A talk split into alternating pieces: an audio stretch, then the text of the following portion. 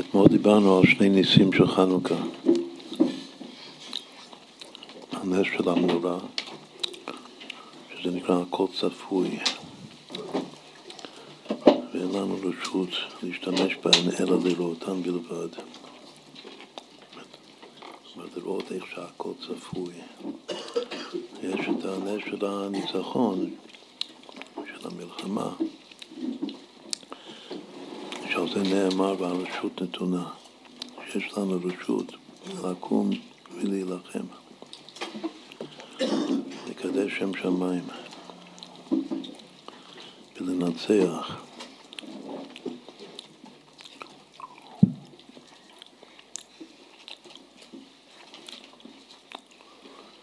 העבוד היה שה... שהכל צפוי ברשות נתונה, שזה מאמר של רבי עקיבא. אמר התווך של התורה שבעל פה. כאילו הוא אומר כאן הדבר הכי עמוק שיש בתורה שבעל פה. יש שני יסודות בבריאה, היסוד הזכרי והיסוד הנקבי. שזה לפי הפשט, שבאותה משנה בפרקי אבות הוא אומר ארבעה דברים. כתוב שארבעה דברים זה סדר של י"ק ו"ק, הכל צפוי והרשות נפלא ובטוב העולם נידון והכל לפי רוב המעשה. הכל צפוי זה חוכמה, י', הרשות נתונה זה בינה, ה', הילה, שהוא שם השם, שזה אבא ואמא, שזה זכרון קיבה. אחר כך יש עוד זכרון קיבה שהם נולדים, הבנים, הבן והבת. וטוב העולם נידון זה עזה, הוו של שם השם. והכל לפי רוב המעשה זה היטתה, כתוב קיימה ביתה, באמת הכל לפי רוב המעשה של מי? שלנו. אנחנו צריכים לקום ולעשות. וגם כתוב שהעשייה לעילה, כמו שנסביר את זה יותר, שהשורש של העשייה זה לעילה, הכוונה באימא, שהעשייה של הבת, של המלכות, המקור האמיתי זה לעילה, שזה באימא עילה. הרשות נתונה. בכל רגע ורגע יש רשות, יש כוח בחירה ויכולת לקום ולעשות, וככה לשנות את פני העולם כולו.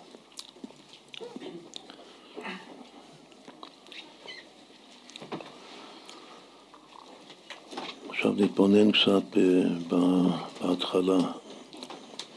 בהתחלה זה היו הכל צפוי. ההמשך שלו זה העבר, זה ובטוב בעולם נידון. קודם כל יש את הכל צפוי, אז אחרי ההריון. יש בזה כמה פירושים. בדרך כלל כתוב ששני פירושים על פי פשט, ששניהם מביא הברטנורה על המשנה ו... ורוב המפרשים, יש הכל צפוי, שהכוונה, שזה לא, לא מדבר ממש על בעיה, בפרדוקס של הרמב"ם, איך יכול להיות ידיעת השם בבחירת האדם ביחד. ושהכל צפוי, הכוונה ש, שבשעת מעשה, ברגע של ההווה, איפה שאתה לא נמצא, איפה שאתה לא מנסה להחביא את עצמך, זה לא יעזור לך, בגלל שהשם רואה את הכל. הנה השם בכל, משוטטים, משוטטות בכל הארץ. אתה לא יכול לעשות שום דבר בהסתר מהקודש ברוך הוא. הכל צפוי, השם רואה את הכל. מתי הוא רואה את הכל? עכשיו, בהווה, שאתה עושה. שוב, הפשט הזה זה פשט שהוא, שהוא לא נכנס לתוך הבעיה הפילוסופית של, של ידיעת השם מול בחירת האדם, בגלל שהבעיה זה שידיעת השם זה לפני המעשה. השם רואה את העתיד, ומה שאתה עתיד לבחור. אבל יש פירוש אחד, פירוש הכי פשוט, הכל צפוי, בשעת מעשה. ושוב, החידוש הוא שאתה לא יכול, אל תחשוב שאתה יכול להיחווה בשום דבר שאתה עושה. השם רואה אותך עכשיו ברגע הזה.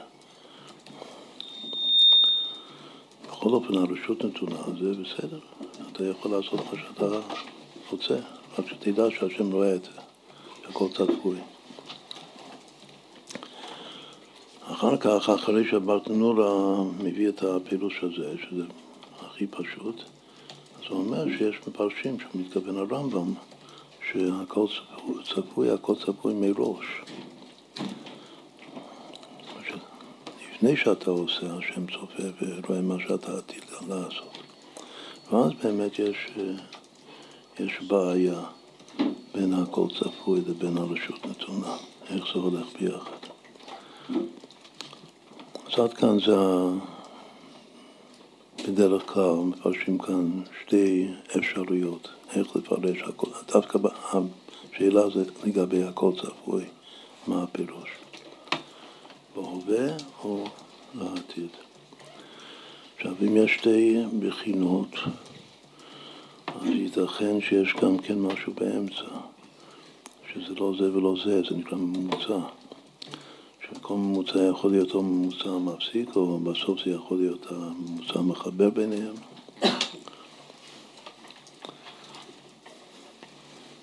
יש פירוש שהכל צפוי, שזה יותר מאשר לומר שהשם רק רואה את ההווה, מה שקורה, מה שמתרחש, אבל זה פחות מלומר שהשם יודע בדיוק מה שאתה תעשה בעתיד, לעולם ועד. יש אחד מגדולי הראשונים שיש לו שיטה אמצעית.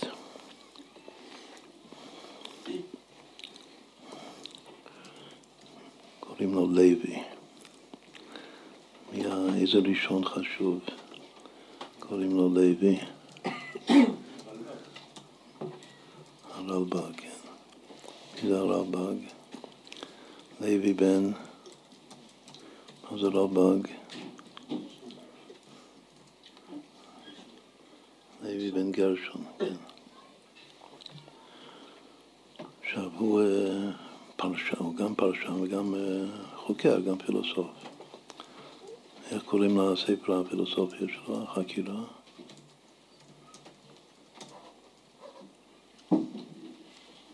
זוכרים? מכירים את ה... קודם כל זה, הנושא הראשון עכשיו זה להכיר את הרב"ד.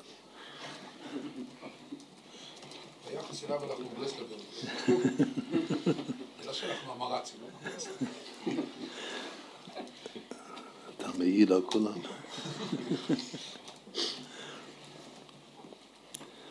הגאון מווילנה שירדו עליו,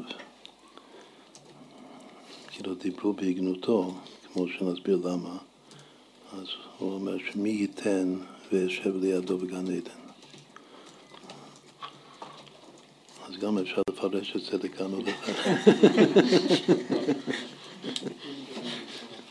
גם ביחס לזה אנחנו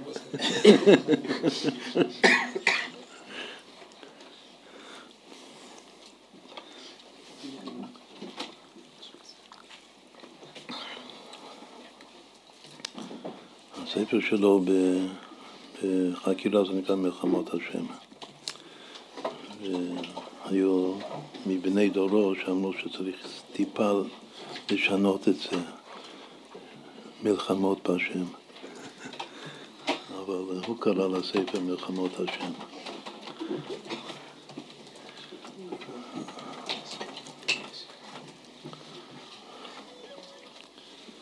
מי שיודע בחב"ד מביאים אותו? פג? מה? טיפה, לא, לא ראיתי מילות כגנאי, אבל... אה, עכשיו, מה הוא חושב לגבי אה, וידיעה? מה השיטה שלו? הוא לא מסמיך את זה בפירוש של המילים הכל צפוי, אבל זה מאוד מאוד מתלבש. את הפירוש שלו, אם חושבים, זה אפילו הכי טוב מתלבש של המילים הכל צבוי. עכשיו, לשבחו גם כן, אם אנחנו מדברים על מישהו זה בשביל לעשות תיקון, כן. אז לדבר בשבחו. דרך, דרך אגב, מי, מי עוד מאוד מאוד החזיק ממנו, חוץ מהגר"א? אחד שהוא הולך בש... הרבה פעמים בדרך אגב. מי, מי מאוד מאוד מחזיק מהרלב"ג? מה אומרים? מישהו שכאילו הבחורים מירושלים לא, לא מכירים אותו בכלל, אבל החבר'ה מיצהר צריכים להכיר אותו. הרב, הרב קוק.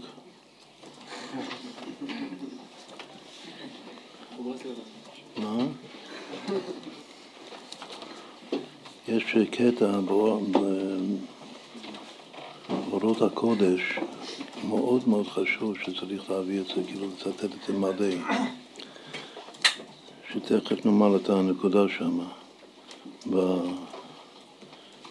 שהוא דווקא משבח וכאילו מלמד זכות על שיטת הרלב"ג בנושא שאנחנו מדברים עכשיו, הנושא של ידיעה בחירה, זה גם נוגע לנושא הכי חשוב לרב קוק ולהרבה אנשים, הנושא של הכלל והפרט. והיחס בין הכלל, איפה האמת נמצאת, בכלל או בפרט, בפרטים.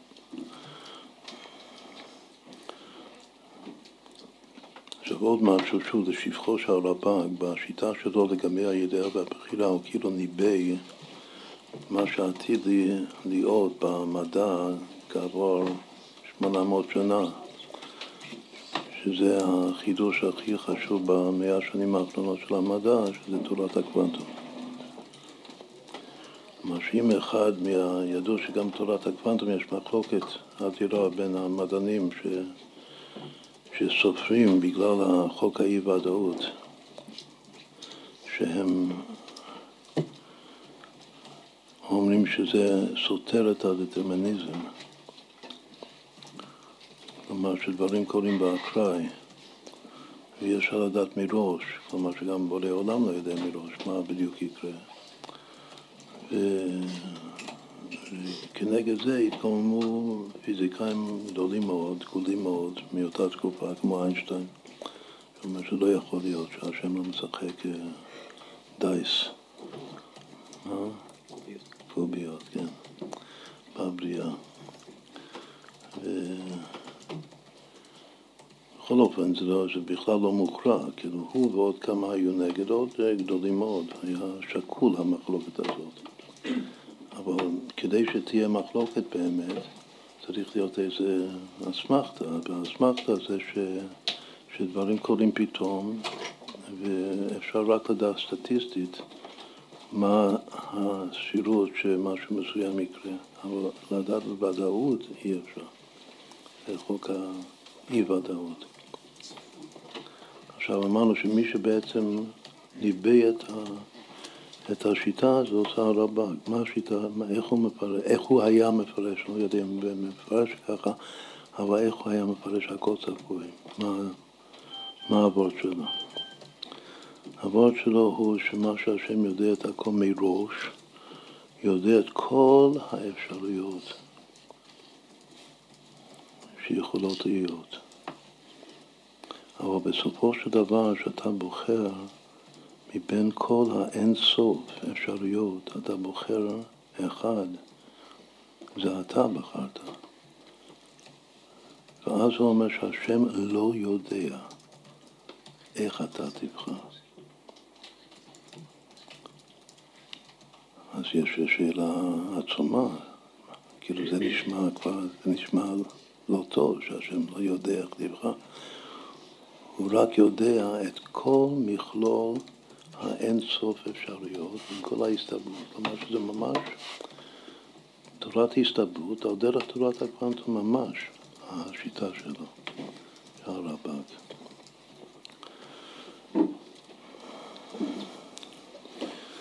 שואלים שאלה, שאם כן, אז אתה מוסיף בהשם, בגלל שאחרי שאדם בחר משהו, אז זה מוסיף ידיעה אצל השם.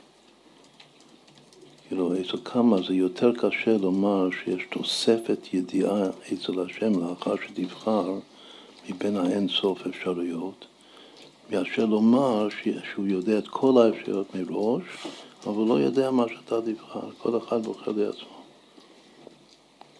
מה יותר קשה, מה יותר כפירה, כאילו, במרכאות.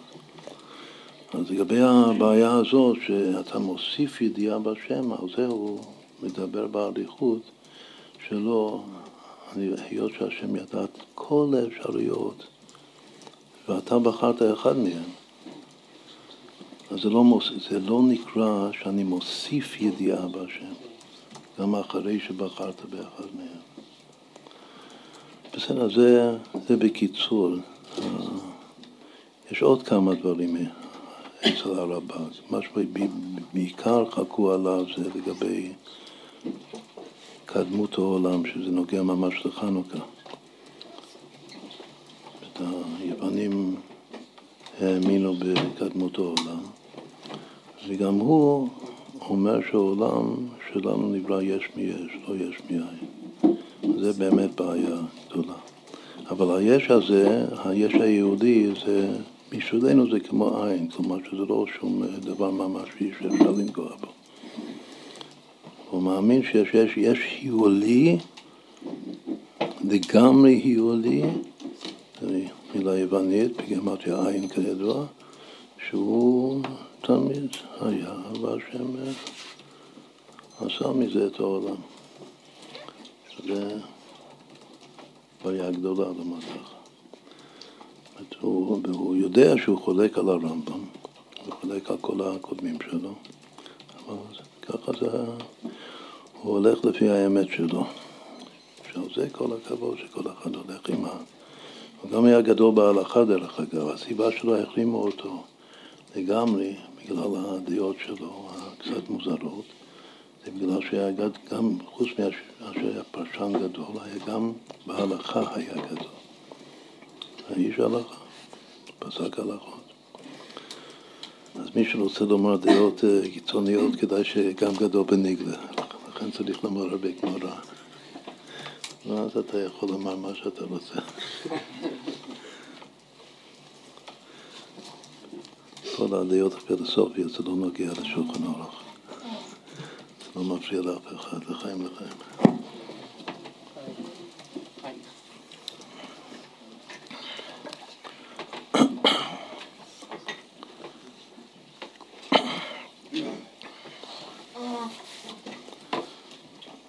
כן, אמרנו שבמידה מסוימת השיטה הזאת זה הכי טוב הולך על המילים הקוצפות.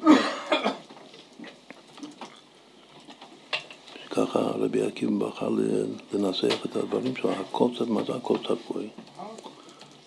הכל, הכל צפוי לפני, הכל, מה, איך שלא תבחר זה צפוי, הכל, כל האפשרויות, הכל צפוי. אצל הקודש ברוך הוא. והרשות נתונה שתבחר אחד מהם. וזה שאתה בוחר אחד מהם, זה אתה עושה. ובסוף השם רואה מה שעשית. אבל לא שהוא ידע מראש, שזה קשה לומר את המילים, כאילו לא שהוא ידע מראש מה תבחר. אז במילא אין שום... זה, זה כאילו פתרון מצוין, לוגית. למה, איך הוא מצדיק בכלל הרמב"ג את כל הדעות הלא מקובלות שלו? בגלל שהוא אומר שבסופו של דבר, אם תאמר כמוני, אז זה פותר את כל הבעיות הלוגיות. זה מאוד מאוד לוגי הרב"ג הזה, ולכן הוא מרשה לעצמו לסתור, לסתור את הדעות, הדעות של הרמב"ם מקודמיו.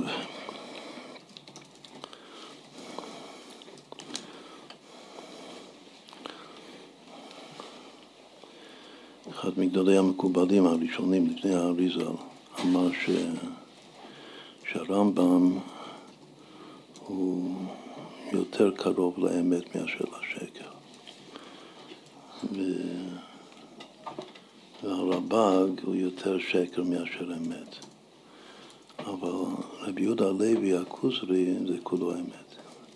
יש כזה וורט.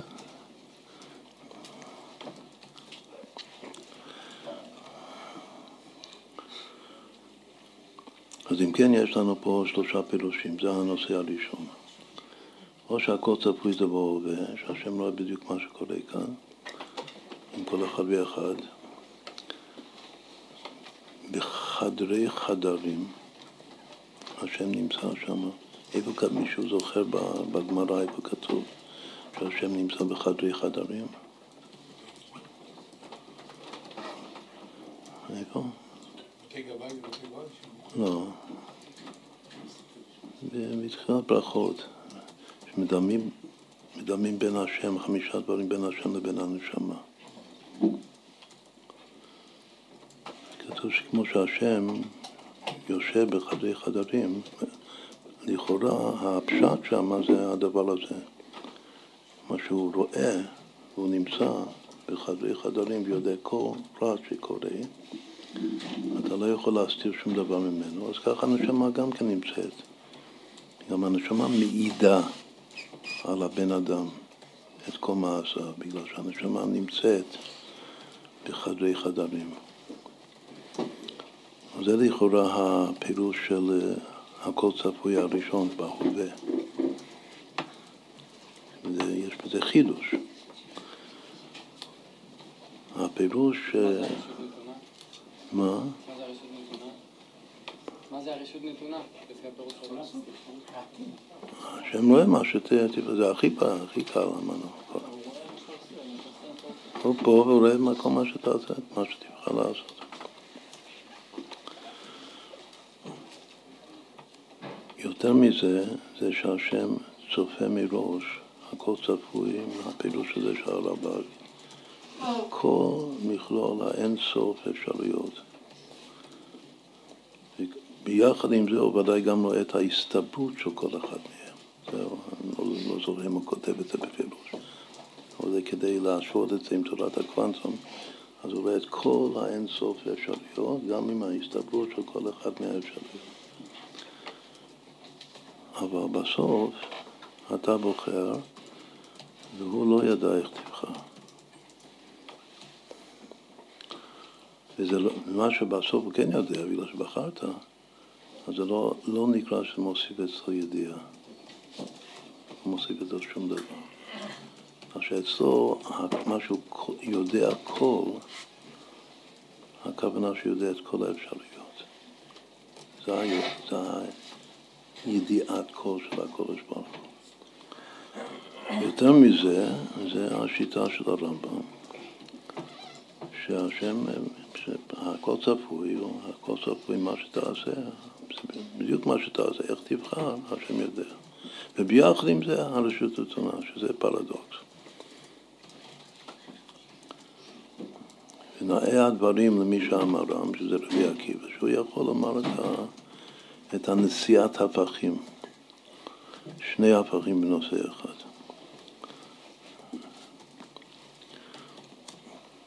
ואילו כל הימים דיו וכולו, אז אי אפשר לכתוב את התירוץ כדי להסביר את זה ככה, מה כותב הרמב"ם. מה נעשה עם שלושת, שלושת הפירושים האלה? איך נכוון אותם? אמרנו שהרב"ג זה ממוצע בין, בין הפשט הכי פשוט שהוא עובד לבין. גם הפשט שהשם יודע מה ש... יודע מראש מה שתעשה.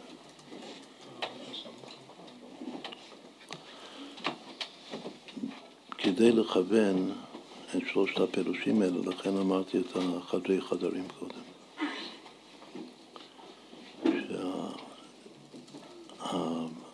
זה שהשם רואה עכשיו הכל, זה דרגת הנשמה. נשמת שקי תבינם. שתי הדרגות שהשם צופה לעתיד זה כנגד החיה היחידה. שני המקיפים של הנפש. נשים את שיטת, עכשיו אני רק אומר את זה, נסביר את זה קצת יותר לעומק. שיטת הרלב"ג, נכוון את זה כנגד החיה של הנפש, נקרא המקיף הקרוב. ושיטת הרמב"ם, שהשם יודע בדיוק מה תבחר מחר, היום, נשים את זה ביחידה הנפש, שזה המ"ם סתומה של הצלם. החיה זה הלמד של הצלם, והמ"ם סתומה זה היחידה.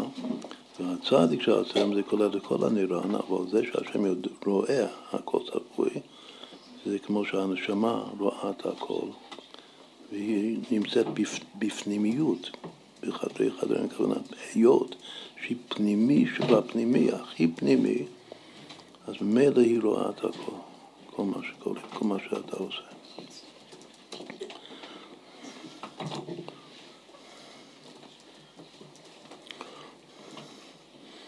אז אם יש פה שלוש פירוש, שלושה פירושים של הכל צפוי, אז מה יהיה עם הרשות נתונה? אז קודם אמרנו שהיחס בין הכל צפוי לבין הרשות נתונה זה חוכמה ובינה, י"ק. אבל כאן, כאן אמרנו שהכל צפוי זה יכול להיות כנגד הנשמה, כנגד החיה, כנגד היחידה. אז מי, מי בוחר לפי זה בנפש? הנשמה שלי בוחרת. אתמול דיברנו מי בוחר בספירות.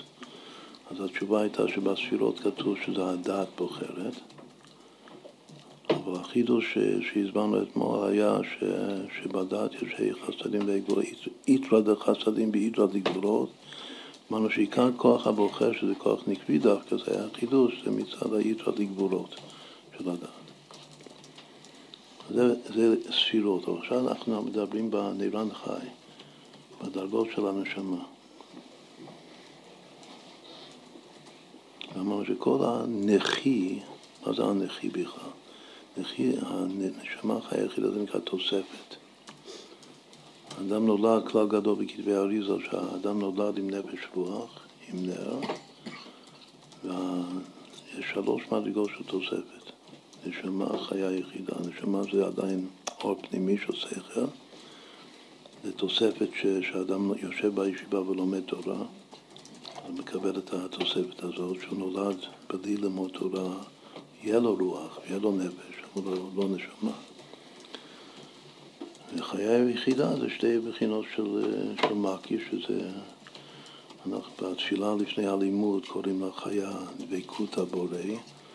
וליחידה המסירות נפש להפיץ את המעיינות חוצה. זה כאילו רוח משיחית, משימה משיחית, וזו היחידה. הוא היחידה הכללית של כל נשמות עם ישראל. עכשיו איפה, איפה תהיה שם הבחירה הפשוטה שאני בוחר מה שאני עושה?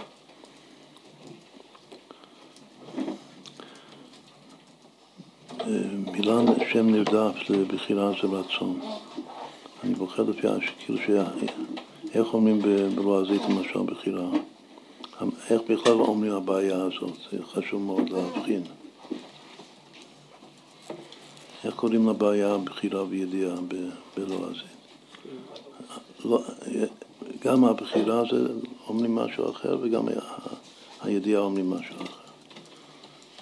וזה פלא שכאילו זה התרגום של, ה, של המושגים ושל העימות בסתירה. אומרים determinism versus free will. עכשיו, determinism, אנחנו יודעים מה זה determinism. זה, זה לא ידיעה. הרי איך מסבירים בחסידות הבעיה הזאת של ידיעה ובחירה? זה כל הוורד שאומרים, זה באריכות שידיעת השם, גם לפי מה שקראנו שיטת הרמב"ם, שהיחידה שבנפש, השם יודע בדיוק מה שאתה עושה, זה לא דטרמיניזם. זה לא מה, מה המילה שהוא אומר בעברית? זה ידיעה ולא, ולא גזירה. השם לא גוזר, אבל דטרמיניזם זה כן גזירה. זה כבר בלבול. שמי שמתרגם לאנגלית מידיעת השם דטרמיניזם, אז זה, זה בלבול אה, מושגים בכלל.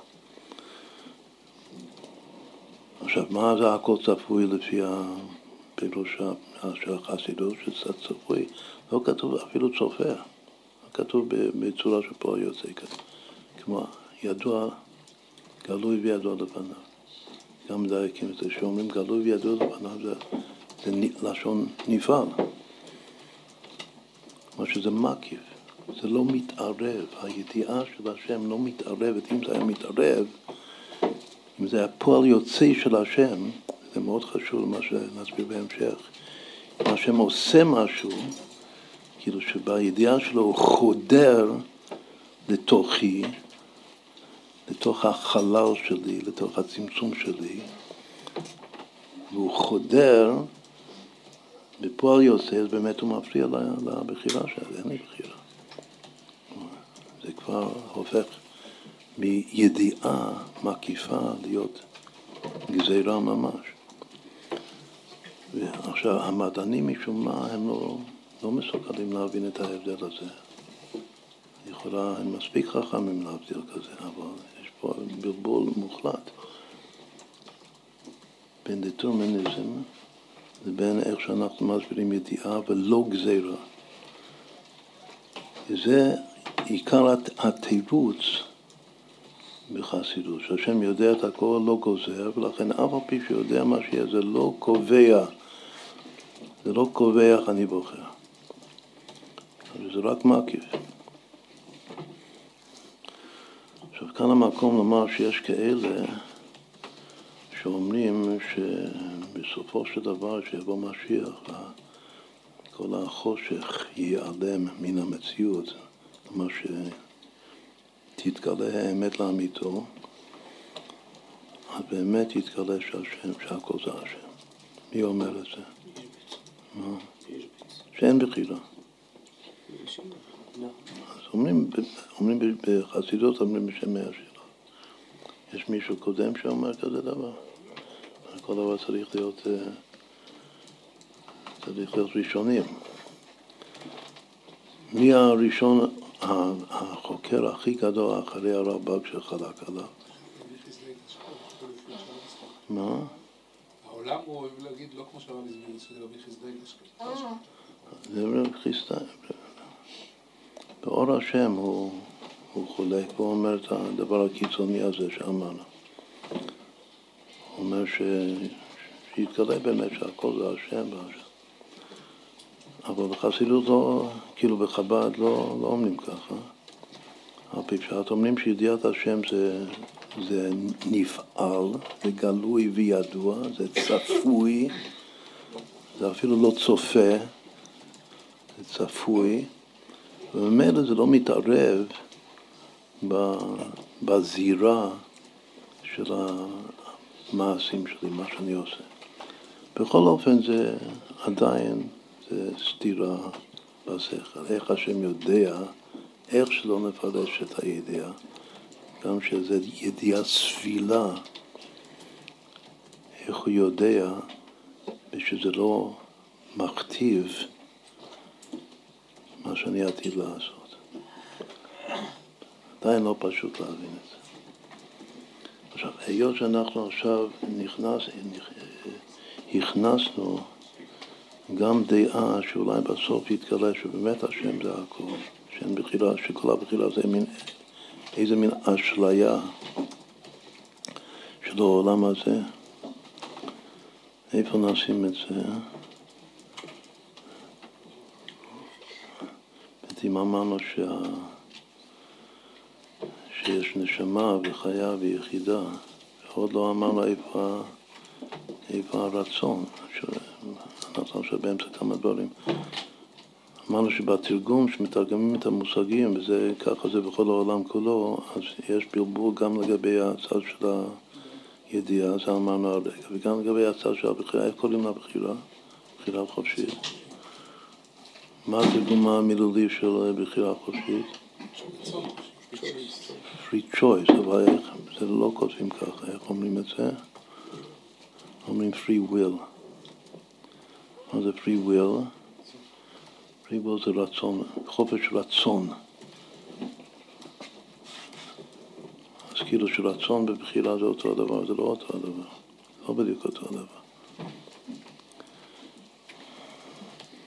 רצון זה שיש לי רצון, אני free will, שאני יכול לרצות מה שאני רוצה, אבל choice זה יותר חזק.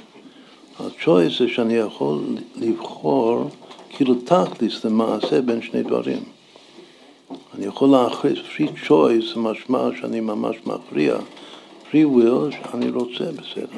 אתה תרצה מה שאתה רוצה, אם, אם זה יהיה או לא יהיה, זה סיפור אחר. שוב, כשמשתמשים בפילוסופיה, free will זה... משתמשים בביטוי כאילו שהכוונה שאתה יכול להכריע, אבל במילה עצמה זה רק שאתה יכול לרצות. לרצות ולבחור זה מאוד קרוב, אבל לא בדיוק אותו הדבר.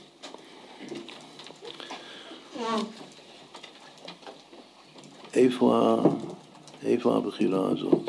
אם הנשמה יודעת מה שקורה איתך בחדרי חדרים, עכשיו, בהווה, והחיה את כל מכלול האפשרויות, והיחידה, מה בדיוק, יחידה זה לשון יחיד, אז כאן יש אסמכתה שהיחידה יודעת בייחוד איך תבחר. החיה זה רק איזה מין אה, מסך, שעל המסך הזה יש את כל האפשרויות. אבל היחידה כבר מייחדת אחד ויודעת מראש בדיוק מה, מה תבחר. אז איפה, איפה הבחירה עכשיו לפי זה? עכשיו זה עיקר האבות. הבחירה זה ברוח. איך אני יודע מהתנ"ך ש, שרוח זה רצון, רצון שפועל, שאני רוצה, מה זה, מה, איפה זה כתוב? מה? בסדר, עיקר סוד הרוח זה במעשה מרכבה.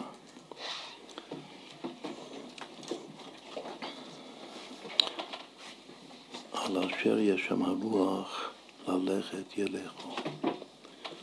כי רוח החיה באופנים. אחר כך יש עוד פסוק, שגם הסיום שלו זה בדיוק ארבע מילים, כי רוח החיה באופנים. אז רש"י מסביר פשט שרוח השם זה בחיה ורוח החיה באופנים. וזה קובע את כל התנועה של החיות באופנים במעשה מרכבה.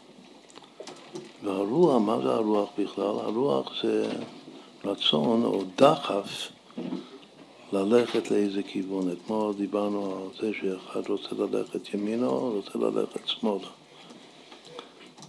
אז הסברנו שזה גם משל, ללכת ימינה זה ללכת אחרי היצר טוב, וללכת שמאלה, ללכת אחרי היצר הרע, ושוב, על אשר יהיה שם הרוח ללכת ילכו. לפי הרוח ככה האדם פונה לאיזה כיוון שהוא רוצה, וככה הוא פועל בחיים. עכשיו גם נפש זה לשון רצון, אם יש נפשכם. מה? וגם רוח, רוח זה סוג של רצון, וגם נפש זה סוג של רצון. מה ההבדל ביניהם? יש פסוק שדיברנו לא מזמן, שים סכין בלואיך עם בעל נפש אתה. מה הפירוש? מה זה להיות בעל נפש? אז יש מפרשים את זה ממש הפוך, שני פירושים הפוכים. יש בעל נפש שאחד שהוא בינוני שוטניה, שעושה עיקף, יכול לשלוט על התאוות שלו, אבל הפשט זה בדיוק ההפך. הפשט נפש זה מישהו נתון לתאוות שלו. אם הוא נתון תחת התאוות, כלומר שהתאוות שלו, הלב שלו מושל עליו, אז הוא צריך, העצה שלו זה לשים סכין ולא איך שלא תאכל יותר מדי כמו שבא לך לאכול בגלל שאתה בעל נפש, יש לך תאוות. עכשיו, מה, מה זה הרצון של הנפש לפי זה? וככה באמת כתוב. הרצון של הנפש זה המוטבע בנפש. התאוות הבהמיות או הטבעיות, הנפש הראשונה לפי התניא זה או שקוראים לו לנפש הנפש הבהמית או נפש הטבעית או נפש החיונית. גם יש הבדל ביניהם, אבל לענייננו זה הכל אותו הדבר. זה המוטבע של הבן אדם, הטבע שלו, ובטבע שלו יש, יש תאווה, יש רצונות.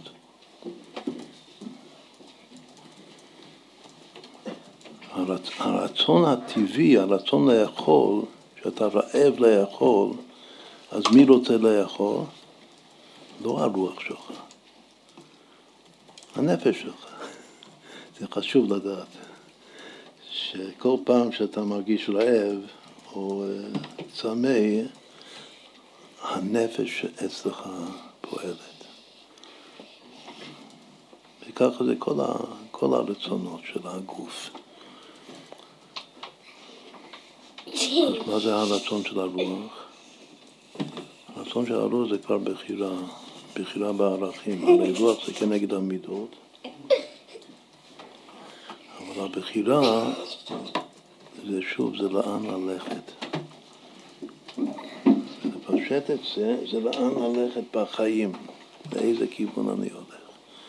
כמו החיות של המרכבה, של חיות הקודש, המלאכים. גם כל אחד יש לו פנים, הוא דומה, הוא דומה לחיה, יש אחד שהוא אריה, אחד שהוא שור, אחד שהוא נשר, אחד שהוא בן אדם.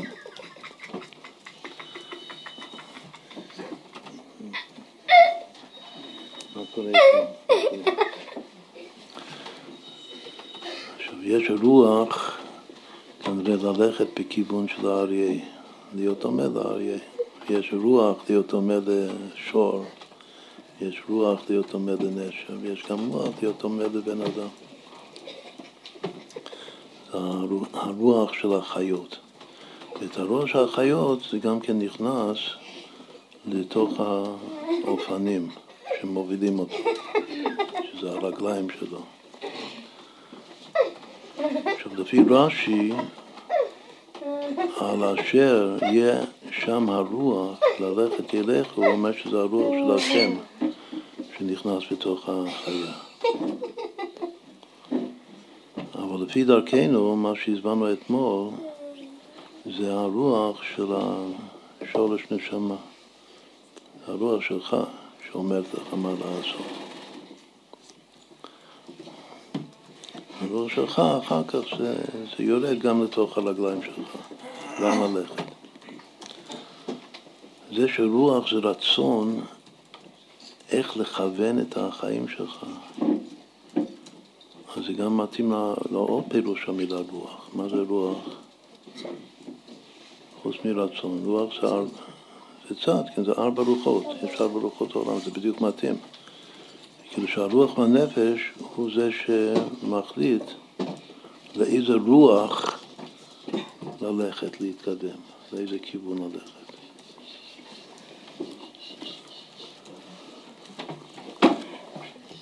אבל זה שהביטוי זה רוח החיה, סימן שיש קשר בין רוח לבין חיה דווקא. חיה זה עכשיו, זה הרב"ג שלנו. הכל פתוח, כל האפשרויות, הכל השם צופה, הכל צפוי, אבל אתה יכול לבחור בין כל האינסוף האפשרויות לאיזה רוח ללכת.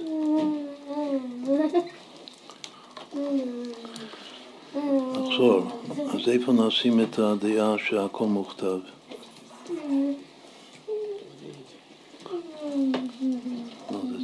כאילו שזה מה שיתגלה לפי דעות מסוימות, זה יתגלה לעתיד. שהכל מוכתב, אין בכלל בחירה. אז יכול להיות, נסביר את זה תכף יותר, יכול להיות שזה חביון עוז העצמות שבתוך לידה. השורש של, של הנשיאת הפכים, הנשיאת הפכים הקיימת, הנמנע הקיים בלשון הראשונים, זה ברדלה. רישא דלא ידע ולא התיידע. שם אני לא יכול לדעת בדיוק איך זה, שני הדברים מסתדרים ביחד. אבל uh, בתוך רדלה יש שם גם, גם משהו חודר שם, שזה נקרא חביון עוז וייתכן שמצד אותו חביון עוז העצמות הכל מוכתב. לא יעזור. אבל שוב זה צריך עוד, עוד, עוד יותר להסביר את זה.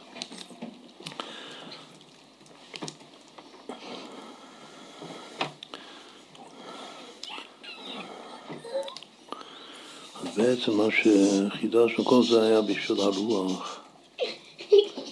שהרוח זה הכוח הבוחר אצל הבן אדם.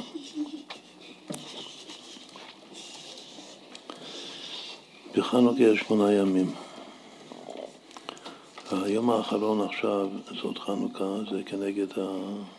בשמונה הנסיכי אדם עשינו אה, סדר של הכוונות של חנוכה. היום האחרון זה משיח. האחרון בין השמונה נסיכי אדם. מה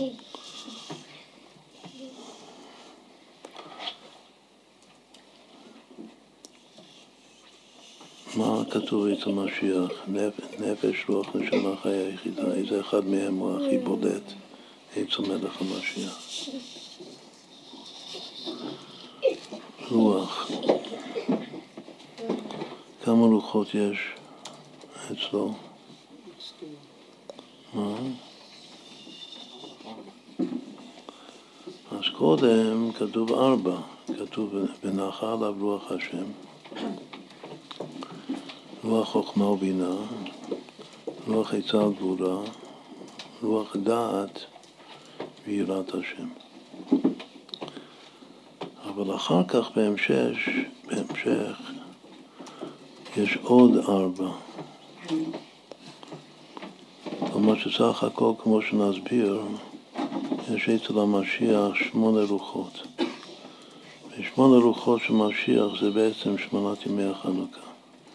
עכשיו הגענו לאחרון, האחרון האחרון חביב. וגם האחרון הוא, הוא הכלל, כולל את כולם ביחד. אז מה, הארבע הראשונות אנחנו מבינים, זה כתוב בפירוש.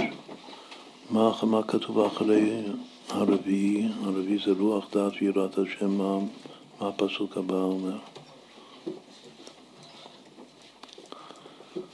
הפסוק הבא ממשיך בעריכו ביראת השם.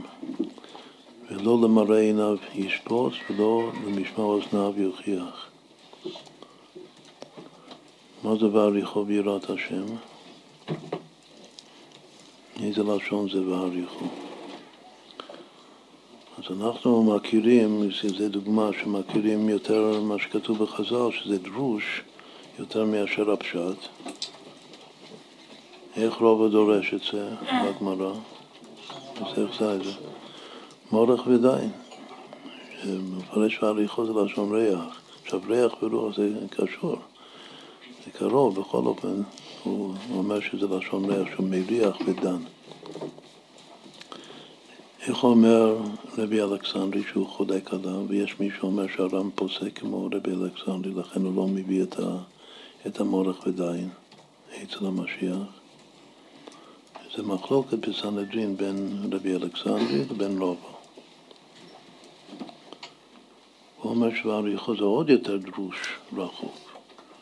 הוא אומר שבעריכו זה לשון ריחיים, שהשם מתין הטעינו ייסורין כריחיים, וכך הוא מגיע ליראת השם.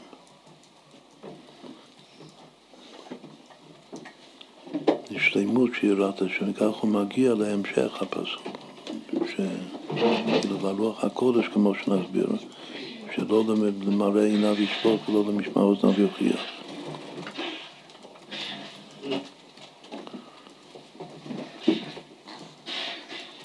אבל זה, הריחיים זה ודאי לא פשט, אבל גם הריח זה לא פשט.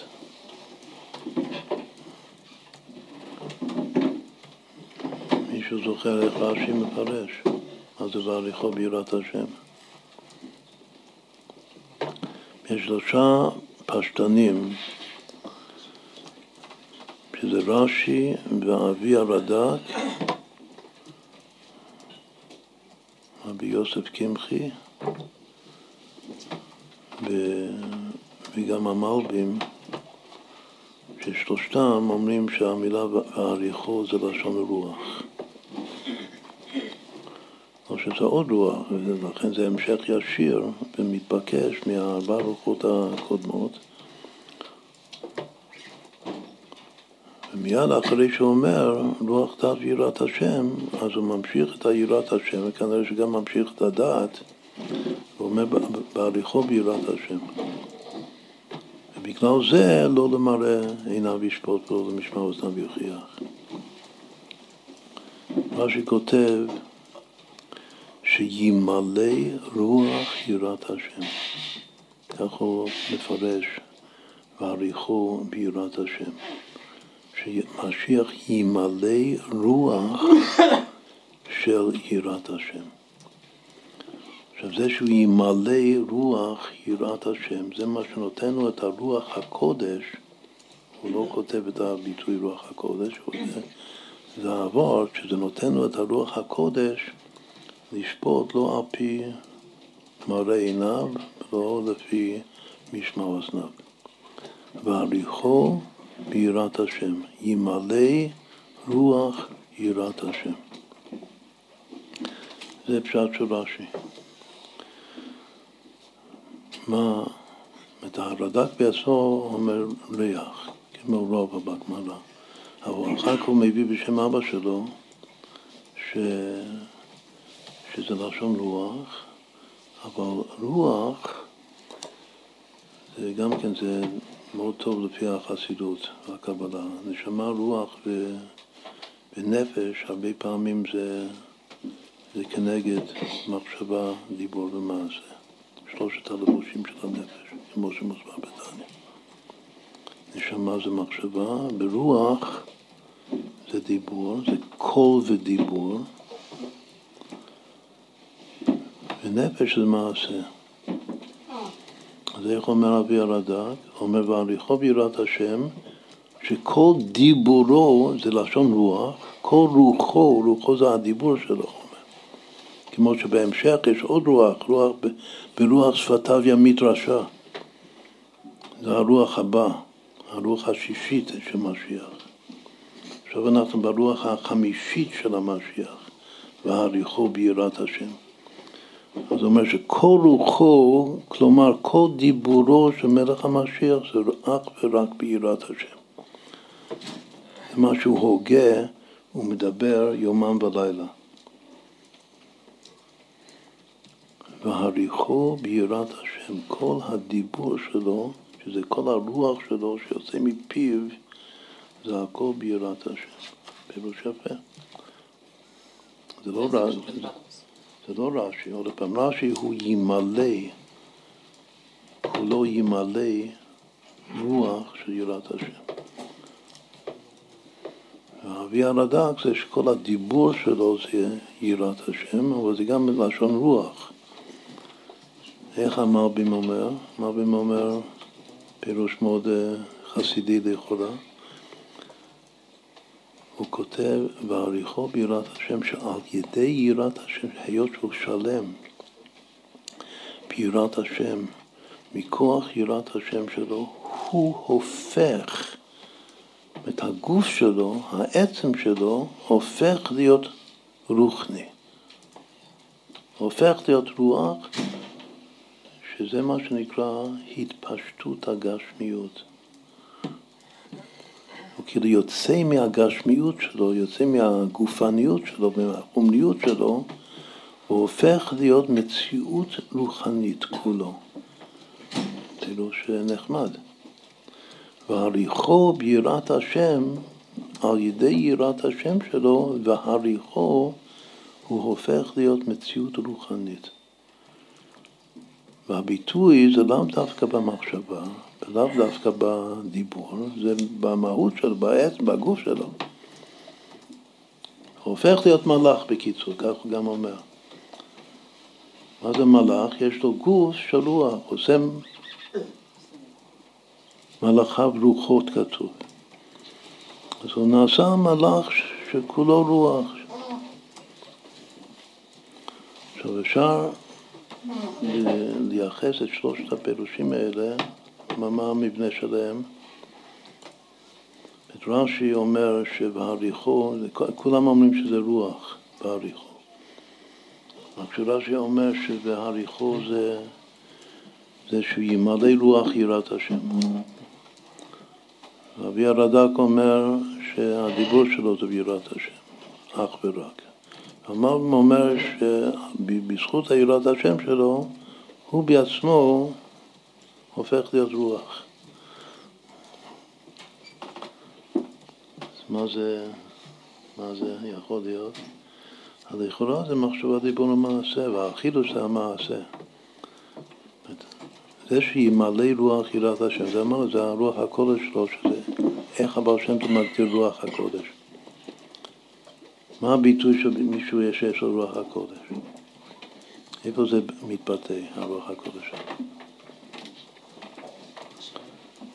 אז הוא אומר שראשית רוח הקודש זה מתבטא שהאדם יודע, כאילו יש לו הרגשה פנימית, הכרה פנימית שיכול לסמוך וללכת אחרי המחשבה הראשונה שנופלת לו.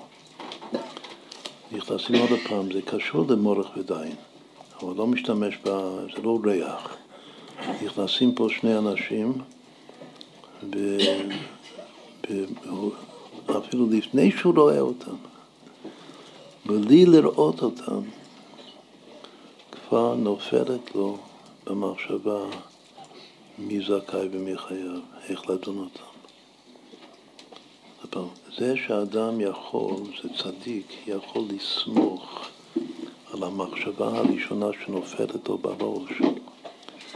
זה, הוא אומר שזה הפתח, זה השער של רוח הקודש. ככה זה מתחיל רוח הקודש. לפי זה מראה עיניו זה שה... זה עובד איזה עיבוד ראשוני, זה כמו מחשבה שנייה.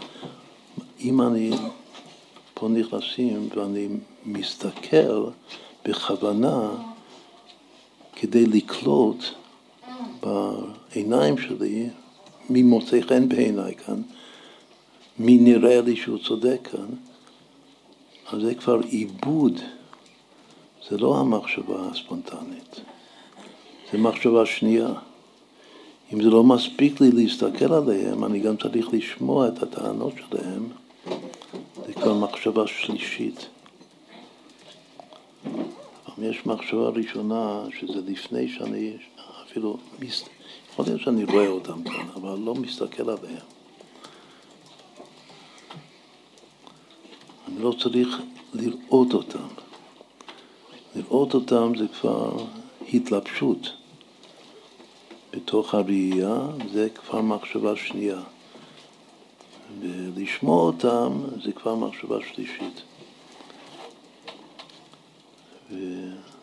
ומעריכו ביראת השם, אם יש לי, אם אני מלא רוח יראת השם,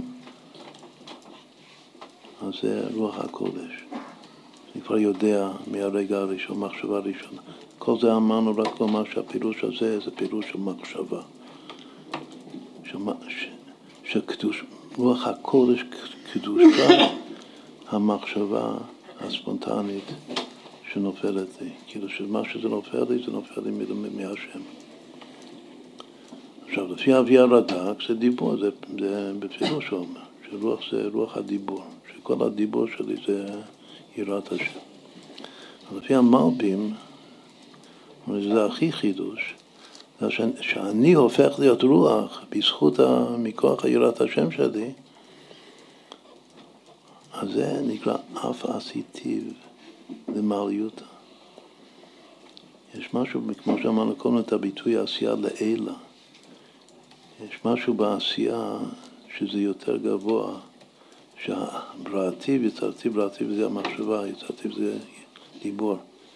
אף אסיטיב, זה יכול להיות אף אסיטיב שזה מפסיק וזה הרבה יותר למטה משני הראשונים. יכול להיות בדיוק ההפך, שאף אסיטיב, מה זה אסיטיב? זה לעשות, זה לתקן. שלא רק מחשבה ודיבור, אפילו הגוף נעשה כולו רוח וקודש. עכשיו, יש אף אסיטיב, זה גם נקרא המעשה הוא העיקר. שיש כוח במעשה להפוך את המציאות של הבן אדם, שלא רק שהוא מלא רוח, רוח יראת השם, שמדבר יראת השם, שהוא בעצמו הופך להיות מלאך. עושה, וגם שם כתוב עושה, עושה מלאכיו רוחות. אז גם פה העשייה כאן זה מה שהוא הופך להיות מלאכיו רוחות. בסדר, זה כל היה מאמר מוזכר גדול, שבהליכו ביראת השם הפשט זה רוח. וזה המשך ישיר מהקודם, רוח דעת ויראת השם, בהליכו ביראת השם. מה הרוח הבא?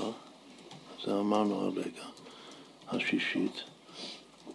שכתוב בהליכו ביראת השם, לא, ולא למראה עיניו ישפוט ולא למשמע אוזניו יוכיח, ושפט בצדק דלים, והוכיח במישור לענבי הארץ, והיכה ארץ בשבט פיו, וברוח שפתיו ימית רשע. זה כבר הבא. וכשיש לו רוח, כאן זה בפירוש רוח שפתיו, ימית רשע. התרגום שמה, מתרגם ימית רשע, ימית ארמילוס רשיע. לא סתם רשע. זה רשע מסוים, שברוח שפתיו ימית עם הזר, לעומת זה זה מי ש... מי שאם לא זוכים הורג את משיח, משיח בן יוסף. אבל ברוח שפתיו הוא ממית אותו. עכשיו, יש בחסידות עוד פירושים, תכף נסביר.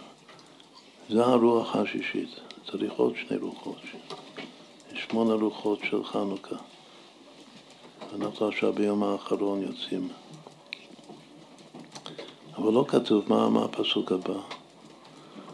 והיה צדק אזור מותניו והאמונה אזור חלציו.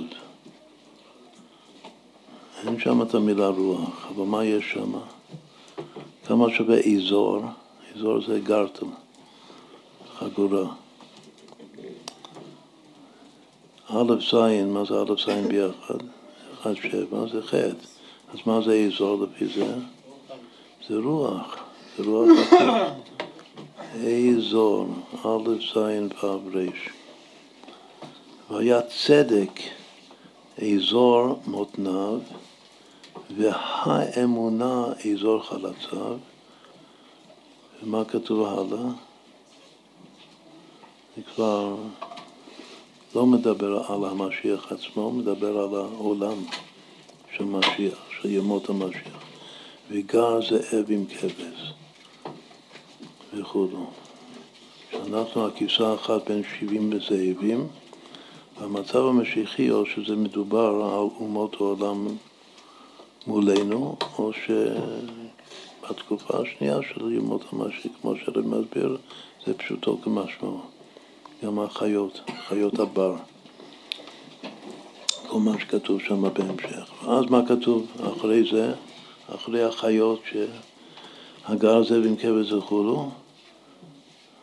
לא ירא ולא ישחיתו כל הר קודשי, כי מלא הארץ דיית השם, כמים לים החסים. וככה הרם מסיים את החיבור שלו, הלכות משיח.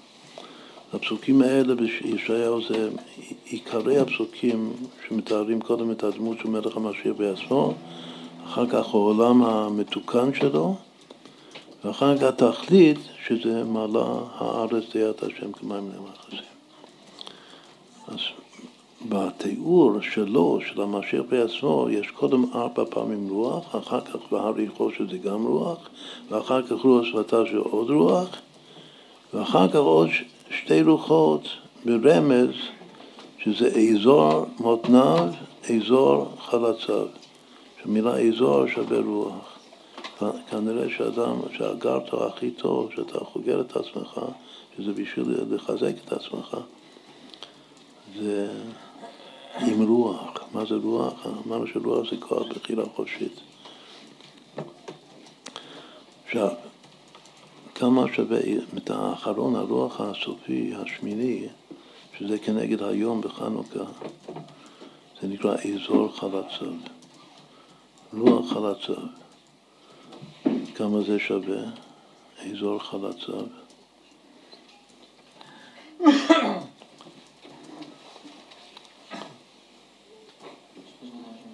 מה? שווה בדיוק משיח, זה רמז מופלא, בגלל שהיום האחרון, הרוח השמיני זה משיח. ובאמת בנבואה כאן, אזור חלציו והאמונה, אזור חלציו זה משיח. מה? אליהו כתוב שאזור במתנ"ל. נכון, אז זה אליהו, זה לפני משיח. השביעי, השביעי זה אזור מותניו, והשמיני זה אזור חלציו.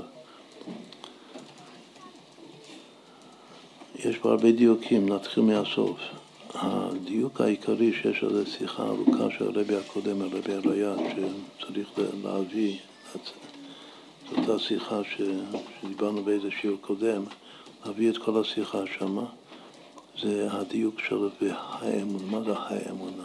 כתוב היה צדק אזור מותניו והאמונה. למה צריך לומר והאמונה? באמונה אזור חלציו. מה זה והאמונה? אז הוא מדייק, האבות הוא שהאמונה זה מקיף. לכן יכול להיות מצב בלתי רצוי של גן ואפום מחתרת רחמון קריא. שאחד הולך לגנוב, שזה נגד רצון השם, והוא הולך לגנוב מתוך אמונה בהשם, הוא מאמין בהשם עד כדי כך שהביטוי העיקרי של האמונה זה מתפלל, שמתפלל על שם שהשם יצליח דרכו לגנוב. אז משם לומדים שאמונה יכולה להיות אמונה אמיתית, אבל לגמרי מקיף, כלומר שזה לא משפיע על המעשים שלו בכלל. מה זה והאמונה? אז הוא מסביר שהאמונה, כאשר האמונה חודרת פנימה, היא נעשית כוח פנימי שכן משפיע על המעשים שלו, על הבחירה שלו. עכשיו זה כבר מתחיל להיות גישור וקשר בין כוח הבחירה והכוונת כוח הבחירה לכיוון הנכון, הרוח הנכונה, לבין אמונה. יש איזה מקום שכתבנו לפני כך וכך שנים, הרבה שנים, עשרות שנים, וכך כתבנו הפוך ממה שאמרנו אתמול בלילה. לגבי מי האיש ומי האישה, שזה עיקר הנושא שצריך לדבר עכשיו. וכאן הרוח. הרוח המשיחית האחרונה זה והאמונה אזור חלצה בגמת המשיח זה האמונה שחודרת פנימה כדי לתת את כל כוחה בפעולת הבחירה החופשית. זה מאוד מאוד טוב הולך עם מה שהסברנו, שזה דווקא נקבי. בגלל שאמונה זה משהו, זה, זה הנוקבה.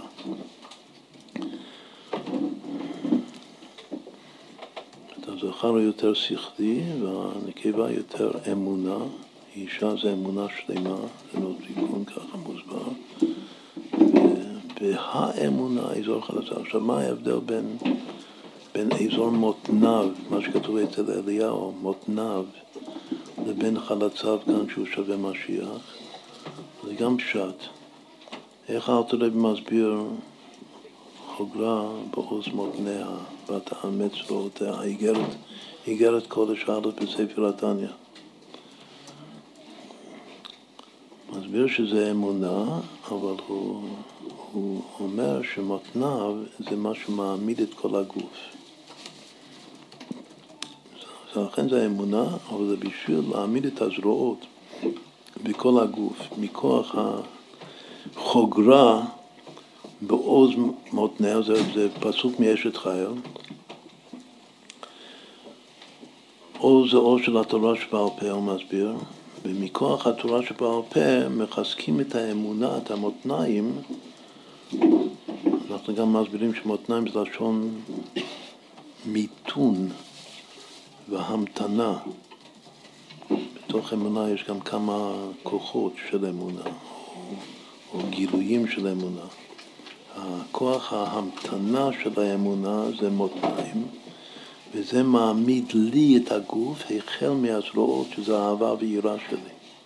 זה מחזק אצלי את האהבה שלי ואת היראה שלי. חוגרה בעוז מותניה, ותאמץ, זה נותן אומץ בזרועותיה, באהבה, וכך הוא מסביר בתניא. אבל מה זה יוצא חלצה? סליחה, מה זה אזור חלצה? מה שאמרנו הרגע. ההבדל בין מותניו לבין חלציו הוא שמותניו זה בשביל להעמיד אותי, לחזק אותי, ואילו חלציו זה כמו יוצאי חלציו, חלציו זה הולדה. וצריך לחזק את כוח ההולדה, ואיך מחזקים את כוח ההולדה? כוח ההולדה זה גם ההשפעה על תלמידים. מה, מה זה משיח כאן? בעיקר משיח זה מי שמתמסר לתלמידים שלו, של כל עם ישראל, כולם תלמידים שלו, בשביל להחדיר בהם את האמונה שלו, שאמונה פנימית ועצמית, לא רק אמונה מקיפה. והאמונה אזור חלציו, שוב מותניו זה לעצמי, וחלציו זה לצאצאים שלי, ליוצאי חלציי. מה אני צריך להשפיע עליהם? שכולם יהיו חלוצים. את כל התלמידים צריכים להיות חלוצים. כן. יחלצו מאיתכם. המאמר הכי חשוב בחב"ד, שלומדים דווקא תלמידים, זה יחלצו מאיתכם. את כל תלמיד צריך להיות חלוץ, להיחלץ. וזה תלוי במה שהמשיח, יש לו גם חלציו של המשיח, האזור חלציו שבמשיח בדיוק. וזה מה שנותן, זה היום, זה הרוח האחרונה של, של חנוכה, זה כאילו אתה עכשיו, אנחנו באזור חלציו. המילה אזור, חוץ מלהיות גרטל וחגורה, מה, זה פעם דיברנו על זה כמדומני. מה זה עולי זוהר? אזור זה מקום, זה כמו אזור גיאוגרפי, כן? איזה מקום. אז אה, צריך, יש אזור שנקרא אזור מותניו, יש אזור ששם באותו מקום אה, מדברים על אמונה ככוח ממתן, אבל זה, הממתן הזה, זה מחזק את הזרועות ואת כל הגוף. ויש אזור שזה צריך להיות היצר בירושלים, תום ודעת, האזורים שלנו. אצלנו באזורים שלנו הדגש הוא על חלציו. על חלציו, על להעמיד חלוצים, לעשות חלוצים ולהחדיר בחלוצים את האמונה בהידיעה. האמונה זה לא רק שייך להם, זה שייך בעיקר להשפיע ולהפוך את קרע ואלטייט, להפוך את העולם היום. אז אם כן, מה שעכשיו עשינו, עשינו שמונה רוחות, ואמרנו שרוח זה בעצם זה כוח הבוחר של האדם. רוח החיה באופנים.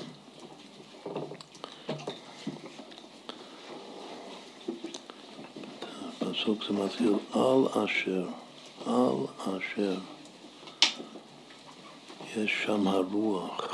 ללכת ילכו. יש הרבה רמזים יפהפיים בפסוק הזה.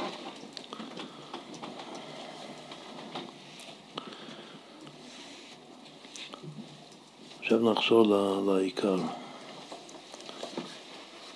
מי בו, הכוח הבוחר הזה זה משהו זכרי או נקבי, אתמול אמרנו שזה נקבי דווקא, ופעם כתבנו שזה זכרי, כוח הבוחר. ואתמול הסברנו שזה השורש של הזכר והנקבה שטרין איטרין שבדעת, שאיתו לחסדים זה שורש הזכר, וזה קשור לידיעה של השם, או בכלל לדעת דברים, כמו הדעת שהוא מסביר בפרק ג' בתניא, שזה התקשרות והתחברות לאמת, האמת האלוקית. והאמת האלוקית זה שהשם יודע הכל. יחיד הוא ויודע הכל, י"ק ו"ק. ואילו ההי גבולות של הדעת, האי צדיק גבולות, זה השורש הנופה, והיכולת שלי כאילו לקבוע את הגורל שלי, גם לחוש את הגורל שלי, ולבחור, לבחור מה שאני רוצה בחיים. ואמרנו שאיזה צדיקים גדולים, והיום באמת כולם צדיקים, הצדיק בוחר בדיוק מה הגורל שלו. הוא קובע.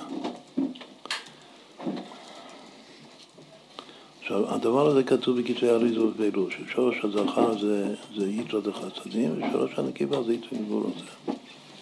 משהו פשוט, לא ביח, בקבלה.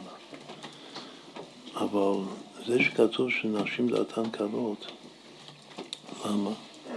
איך האריזה מסביר את זה? הוא מסביר את זה שיש רק קל, קל זה חמש פעמים הוויה. יש רק את החמש הוויה של היתרה דגבורות. ואילו הגבר, האיש, יש לו גם את, את הקל, הוא קל קל. יש לו גם את הקל של ההי חסדים וגם את הקל של ההי גבוה, יש לו שניהם. הוא מקולקל לגמרי. אבל היא רק קל אחד, ככה אריזה לא אומר, כן. הוא לחם הקלוקל. המן נקרא לחם הקלוקל, שהוא לא נבלע, שהוא נבלע כולו באיברים, אין לו פסולת.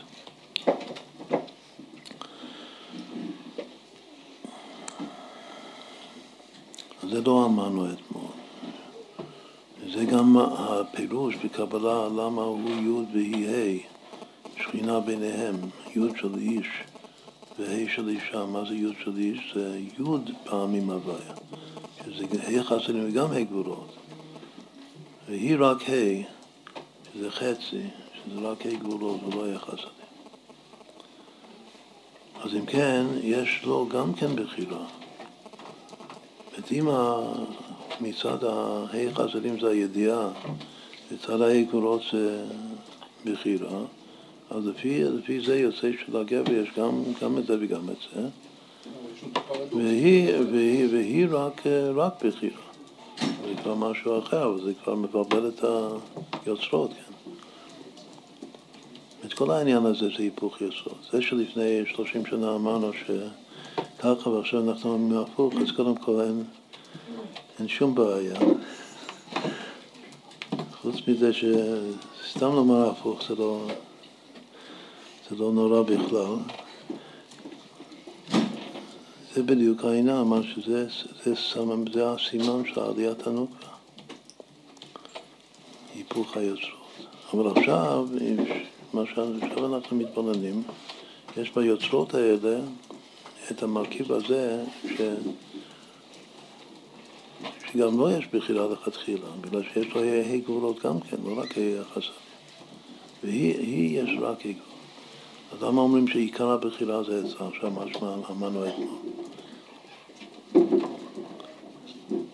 זה כמו בסוכות, שיש אתרוג שיש לו גם טעם וריח. יש לו לאו שיש לו רק טעם ויש עצמי רק ריח, אז איפה יש יותר טעם? איפה יש יותר ריח? אז כתוב שיותר טעם זה יצא על יותר מהאתרוג.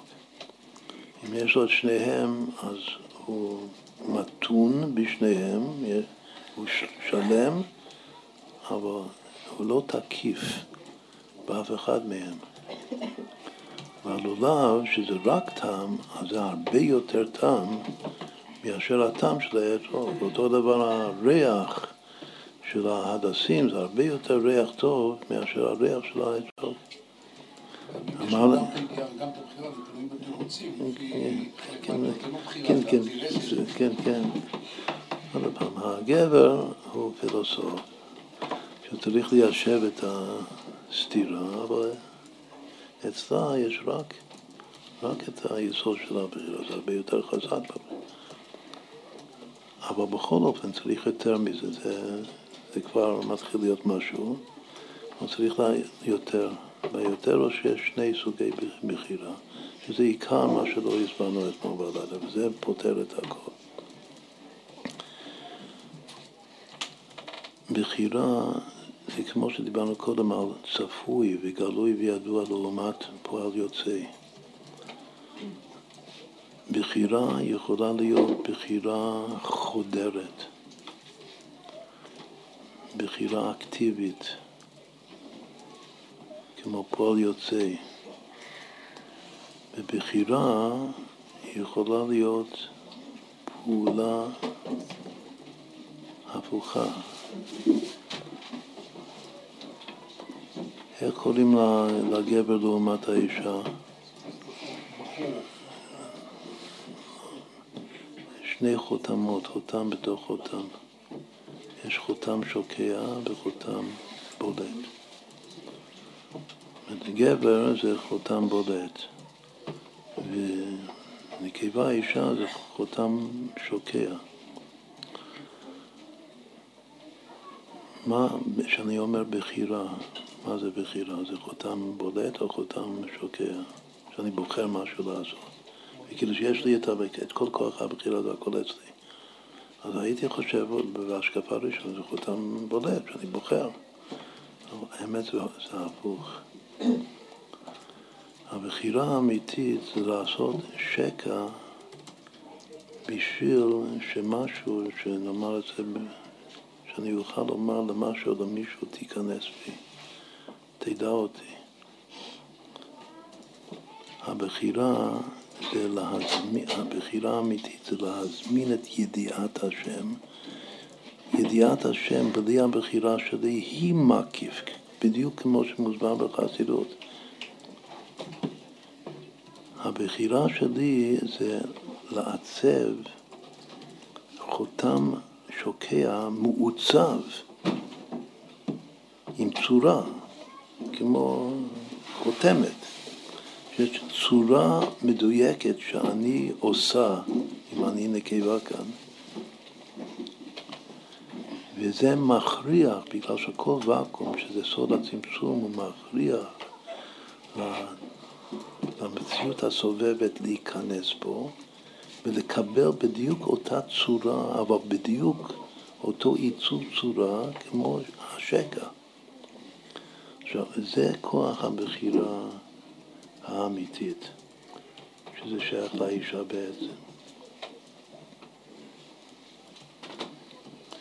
עכשיו, הדבר הזה זה גם יכול להיות נוגע אפילו להלוכה.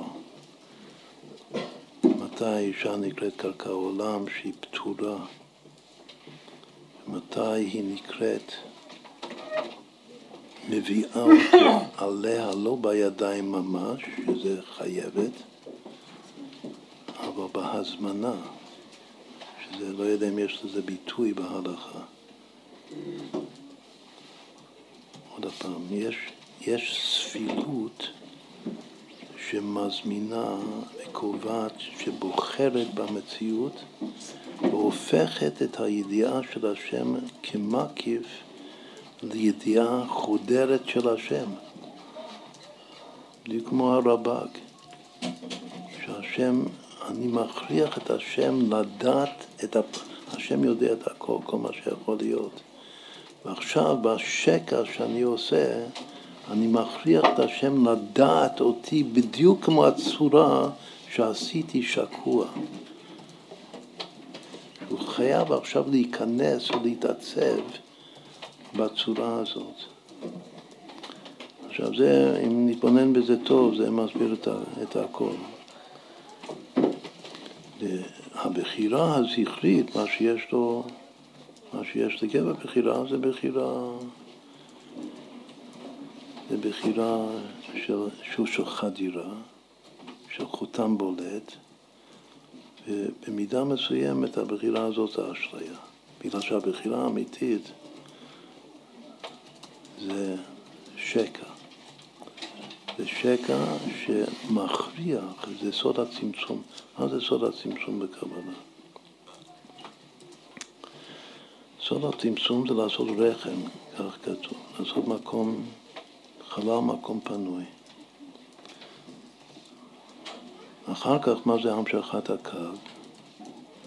זה בשביל להוליד את העולמות. את השקע הזה הוא מזמין שהקו יחזור לתוכו, ובזכות זה יהיו תולדות.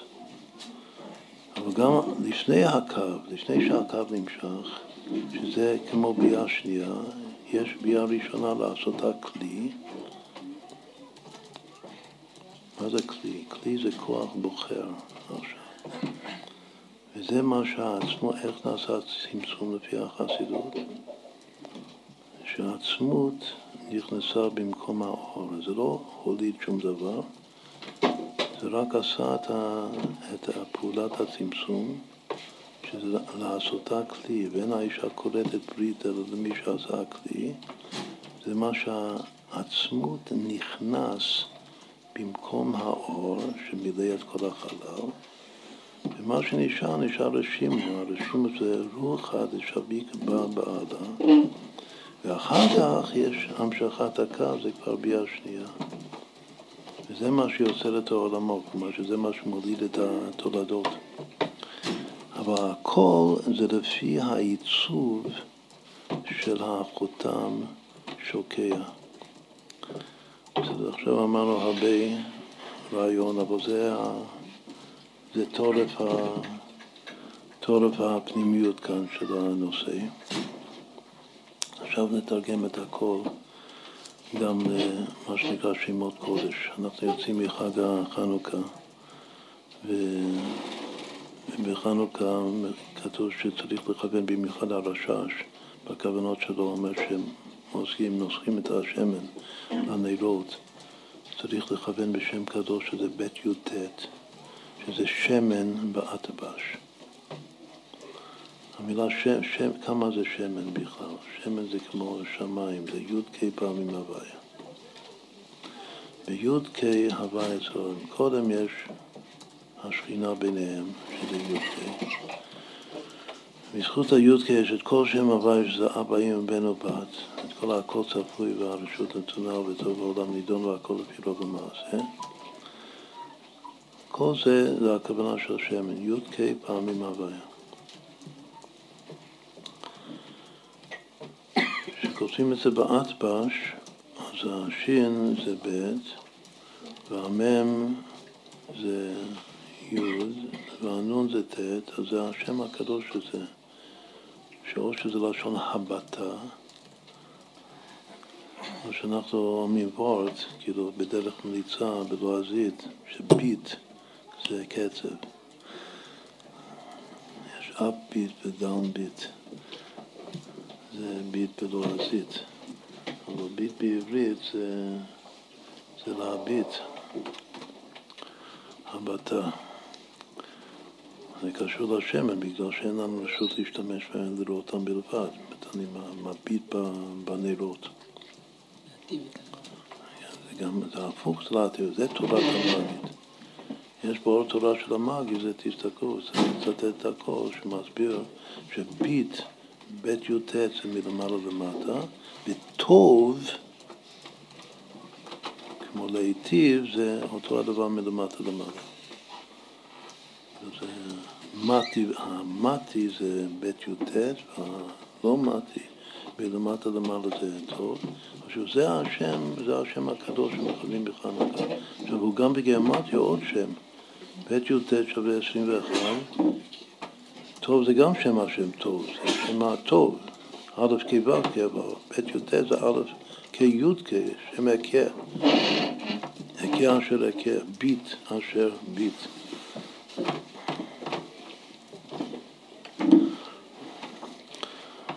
דיברנו על שני מושגים אתמול, על עין ועל מזל, שזה הולך ביחד, עין מזל לישראל.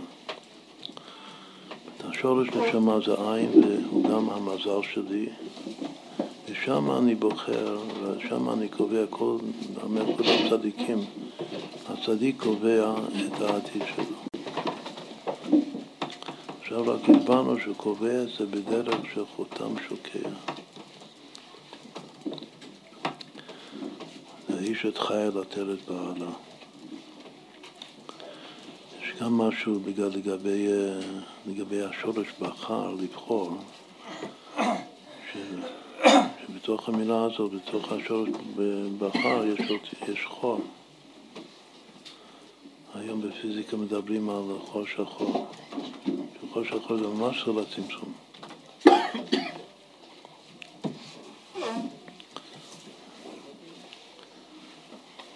בחר זה, בחור זה יכול להיות בתוך החור, זה יכול להיות בית חור. אולי שני סוגי צמצום, שני סוגי, שני חורים יש. מה, מה זה יכול להיות שני חורים? שגם בזה צריך לבחור איזה חור אתה רוצה. היום גם בפיזיקה פתאום מתחילים לדבר על חור לבן חוץ מחור שחור. אבל בלי זה מה, שזה ידע בסיסי בחוקי הפיזיקה. מה עיקר הבעיה לגבי חור שחור? שהיה פיזיקאי גדול, לא הכי סימפטי, שלא נזכיר את השם שלו, ש... שפתאום הוא שינה את דעתו באמצע, על זה הוא כאילו הכי התפרסם. חור שחור, לפי, לפי המתמטיקה שלו, הגדר של חור שחור זה שהוא מאבד את כל המידע שנכנס אליו. הכל מתאפס, הולך לאיבוד.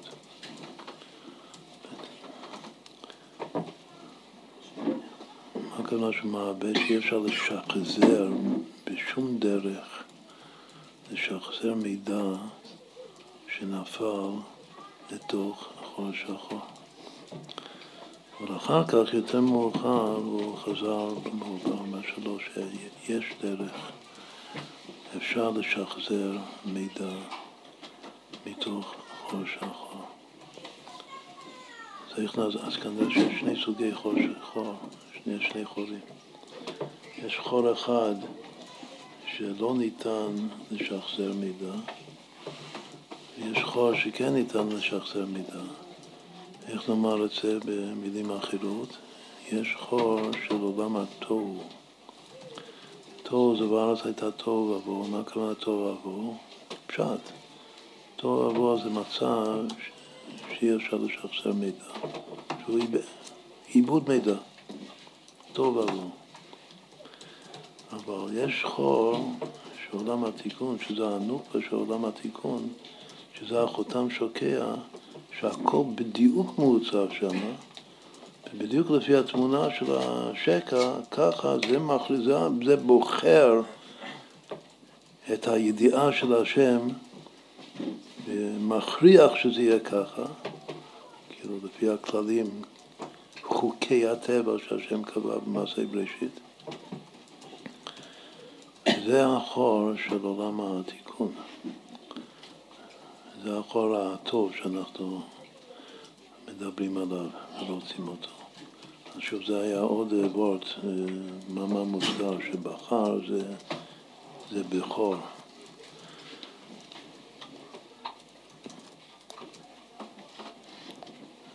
כשמכבדים את השם הזה, בית י"ט, אז כל שם הוא שייך למשהו, שם של מה. לאור כל מה שדיברנו אתמול, השם הזה זה השם של העין, של העין מזל לישראל. יש בזה הרבה הרבה רמזים יפהפיים. למה קוראים לשורש נשמה מזל?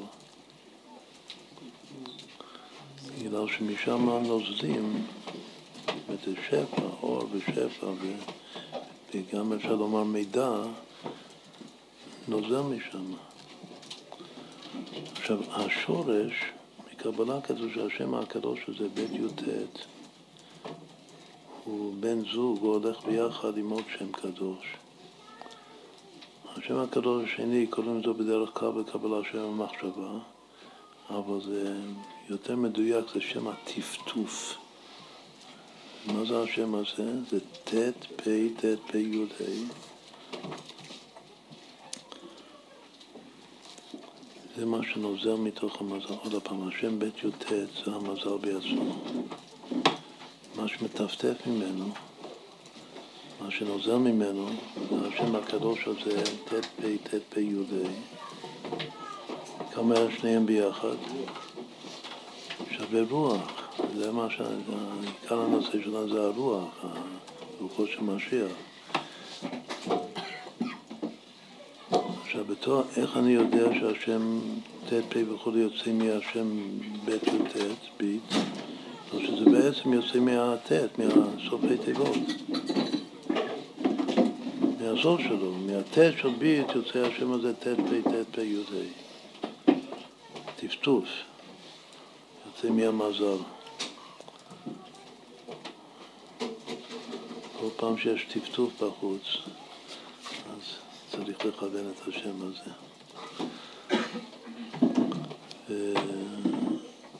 עכשיו, אם הבית זה הביט בעצמו והטט בסוף זה השם השני, וביחד זה רוח, אז מה יהיה היו באמצע? ראשי תיבות של מה? של איזה שם? כל השם בית י"ט זה בעצם שלושה שמות, הבית זה הבית י"ט והט' זה ט' פ' ט' פ' י' ה', מה י'? אז שם הוויה.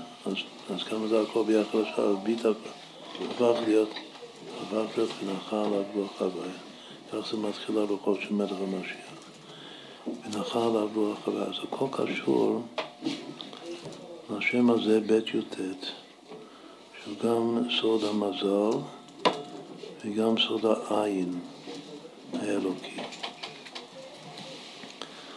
עכשיו נאמר בקיצור, בקבלה מושג מזל עליון ומזל תחתון.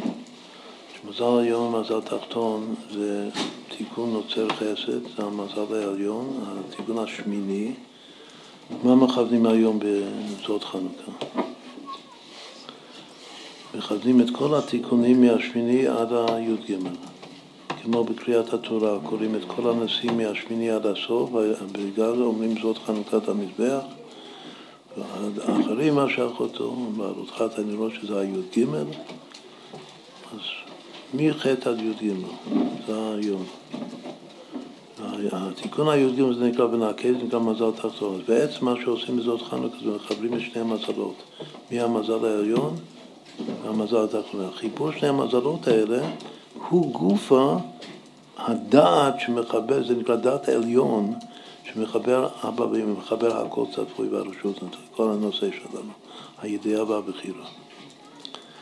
עכשיו, אם יש כאלה מושגים מזל היום, מזל תחתון מתוך התקנה, אז גבוה מעל גבוה יש, יש יותר גבוה מזה. נאמר זה רק אותיות פרחות. יש מזל עליון שזה רדלה. יש את השם בית י"ט שם, אבל את השם ט' פ' ט' פ' שהוא מטפטף, טיפין, זה מה שהדת רדלה מהירה באווירה. האווירה זה הראש השני של האריה, אבל שם הדת דרדלה מאיר שמה, וזה יחסית לרדלה, זה מזל תחתון, זה מזל עליון, מזל תחתון. מזל עליון זה הבית י"ט, ומזל תחתון זה טפטוף. איפה זה עוד נמצא? זה נמצא בארי חופה, בין הגולגלתא, שזה מזל עליון, לבין מוח הסתימה. ואחר כך זה נמצא בתוך הדיקנה, המזל עליון והמזל תחתון. זה יותר למטה. אז כאן יש שלושה מקומות של מזל עליון, מזל תחתון, שביחד זה רוח, אם יש שם הוואי באמצע זה רוח הוויה, אז זה נאמר ונחה עליו רוח הוויה של, של משיח. איפה רמוז השם הזה?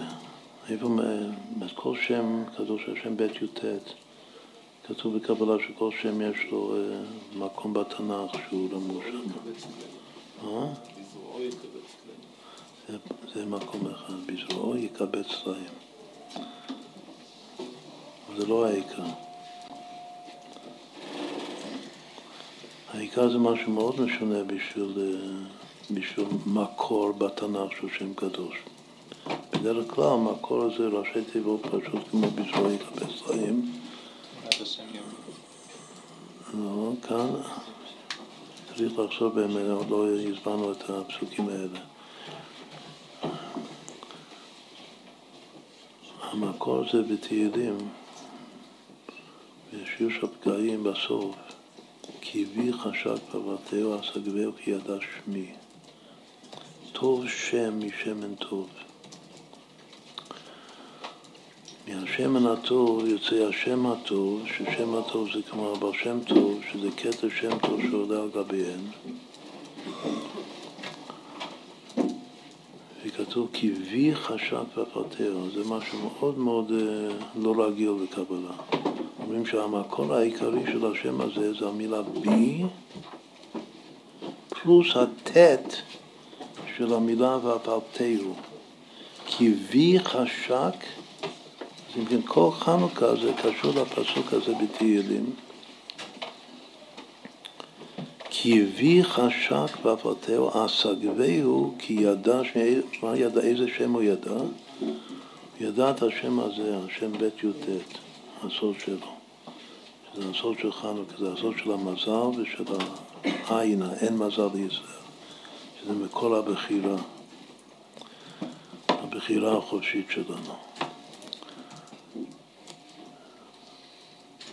כמה אותיות יש מבית י' עד הט'?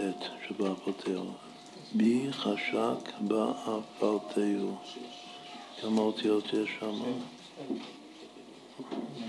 שבע באמצע, אבל יחד עם, יחד עם הבית י' והט' זה עשר עשר אותיות. עכשיו, כל זה את כל השיעור אתמול זה היה אמור להתחיל מהפסוק הזה והכוונה הזאת, שבי, חוץ מזה שזה השם בית י"ט בעצמו זה שם הוויה, מה שאמרנו הרגע, בי זה ראשי תיבות בחירה ידיעה. כאילו כל הפרדוקס של הבחירה והידיעה זה רמוז בתוך המילה בי. והשם הזה של שלוש אותיות, לפי הכוונה הזאת, הבי הוא לחוד והטט הוא לחוד. וזה הסוד שלו. בי השק, מה החשק של היהודי? הייחוד הזה של הבחירה והידיעה, כאשר הבחירה בראש, כמו שהמגיד אומר, שהבצע יותר גבוה כאן מהיוד. היוד זה בחוכמה, זה הבצע וכתר. הבחירה, השורש הבחירה כאן זה יותר גבוה מהידיעה, זה מאוד טוב לפי מה שהסברנו, שלפי החותם שוקע של הבחירה, אז ככה הוא מכריח את החדירה של היוד, של החותם בולט של הזכר. כי בי חשק, אבל איפה בפרשת שבוע אומרים את המילה בי? הפסוק הראשון של פרשת ויגש. בי אדוני, ידבר נא לך באוזני אדוני וכו'. היה כתוב קודם בי אדוני. בפרשה הקודמת גם היה כתוב שהאחים אמרו לי יוסף ביד יש. יש פעמיים בסיפור, בסיפור המופלא, שיוסף ואחיו יש את דוד בי אדוני, כמה שווה בי אדוני.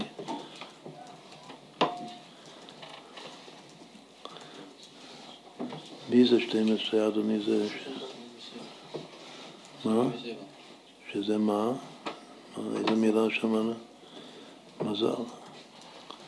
את המזל שלנו, הפנייה למזל, לעורר את המזל, לבחור, זה נקרא בי אדוני. בשביל המילה בי זה בחירה ידיעה. בחירה ידיעה זה גם, זה זוג מאוד מעניין, וגם רואים את השלמות של בחירה יותר שלמה מידיעה. בחירה זה י"ק בריבוע, ידיעה זה אחד פחות מעשר בריבוע. אבל כשמחברים אותם ביחד זה יוצא חי בריבוע. פעם בחירה זה 225, זה 15 בריבוע י"ק, ששניהם, שהאיש והאישה, ביחד י"ק בריבוע. ידיעה זה 99, אחד פחות מ-10 בריבוע. וכשמחברים ביחד זה כבר 324, שזה חי בריבוע. זה סוג מאוד מאוד מוצלח, הבחירה והידיעה. דווקא הבחירה כאן בראש, אישה מזריעה, מזרעה תחילה, יולדת זכר, התערותא דלתתא לפני התערותא דלילה. בהתערותא דלתתא, התערותא דלילה, זה כל העבור שאמרנו עכשיו. שהתערותא דלתתא כאן זה החותם שוקע של בחירת האישה. זה גם נקרא הפיתוי עפתנו בשופר. מה זה עפתנו בשופר? מה זה שופר? מה זה שופר? איזה חותם זה? חותם שוקע או חותם בולט? כתוב שזה חותם שוקע, זה הרחם, זה השופרת.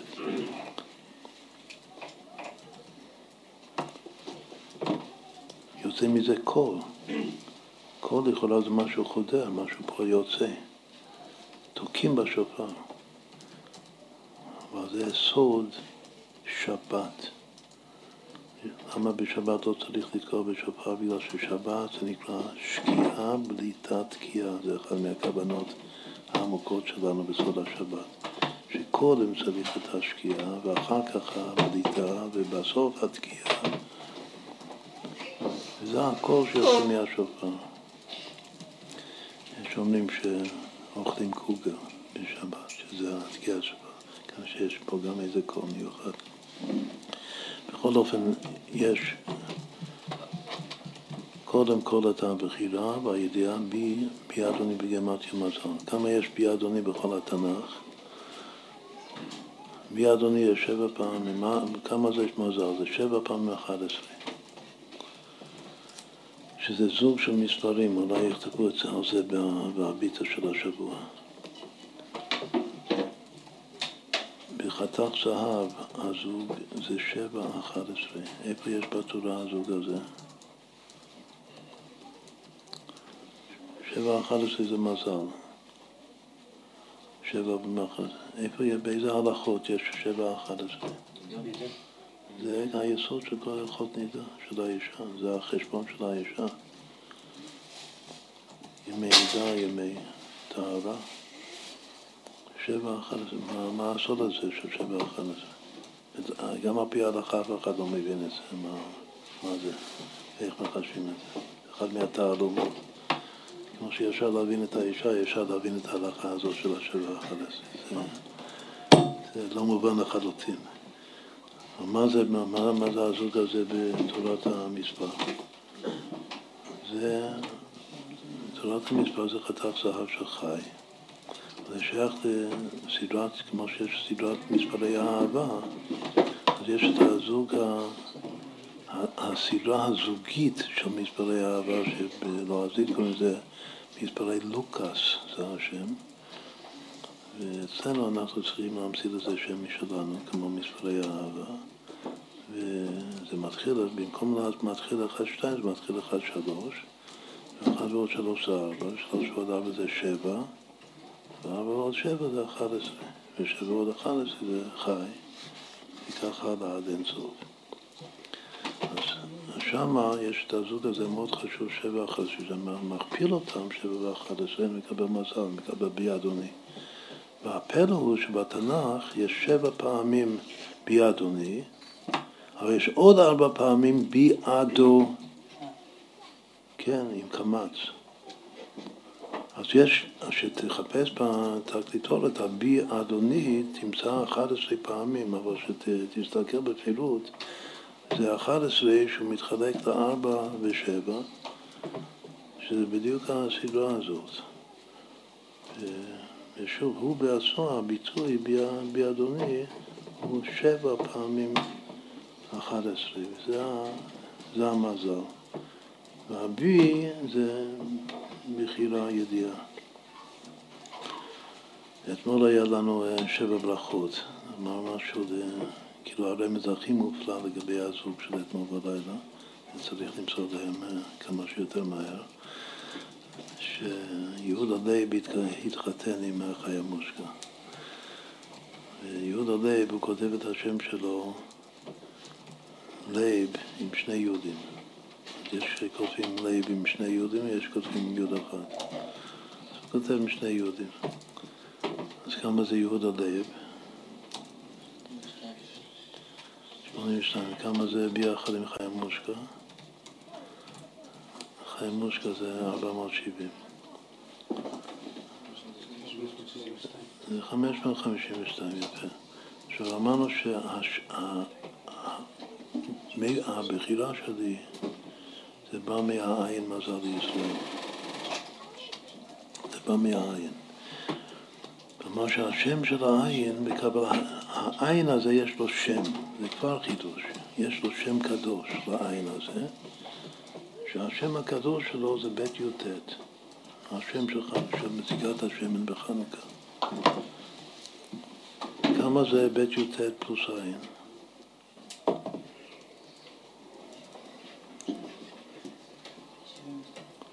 זה 21 ו-61, אז כמה זה? י"ד. זה י' עליהם. אבל כמה זה בית י"ט עין בהכרה פרטית?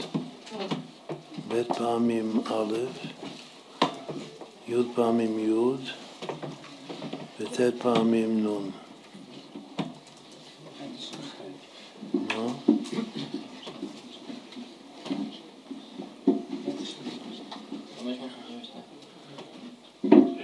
שזה י' עלי פלוס חיה מושקע. זה משהו מופלא. הכאה זה זיווג, הכאה פרטית. שיהודה לייב, שהוא בית י"ט, הוא גם מוזיקאי. אמרנו שזה שייך גם למוזיקה, השם הזה. הוא שווה בית י"ט בעין, ובהכאה פרטית של שתי המילים האלה, זה יוצא, זה מוסיף לו חיים מושקע ביחד, 552. עכשיו, אמרנו שזה גם סוד המילה מזל. זה יכול להיות עבודת בית. לעשות אותו דבר בית י"ט עם המילה מזל, זה גם שלוש אותיות. גם החיבור זה משהו חשוב מאוד, וגם ההכרה הפרטית שלהם זה משהו חשוב מאוד.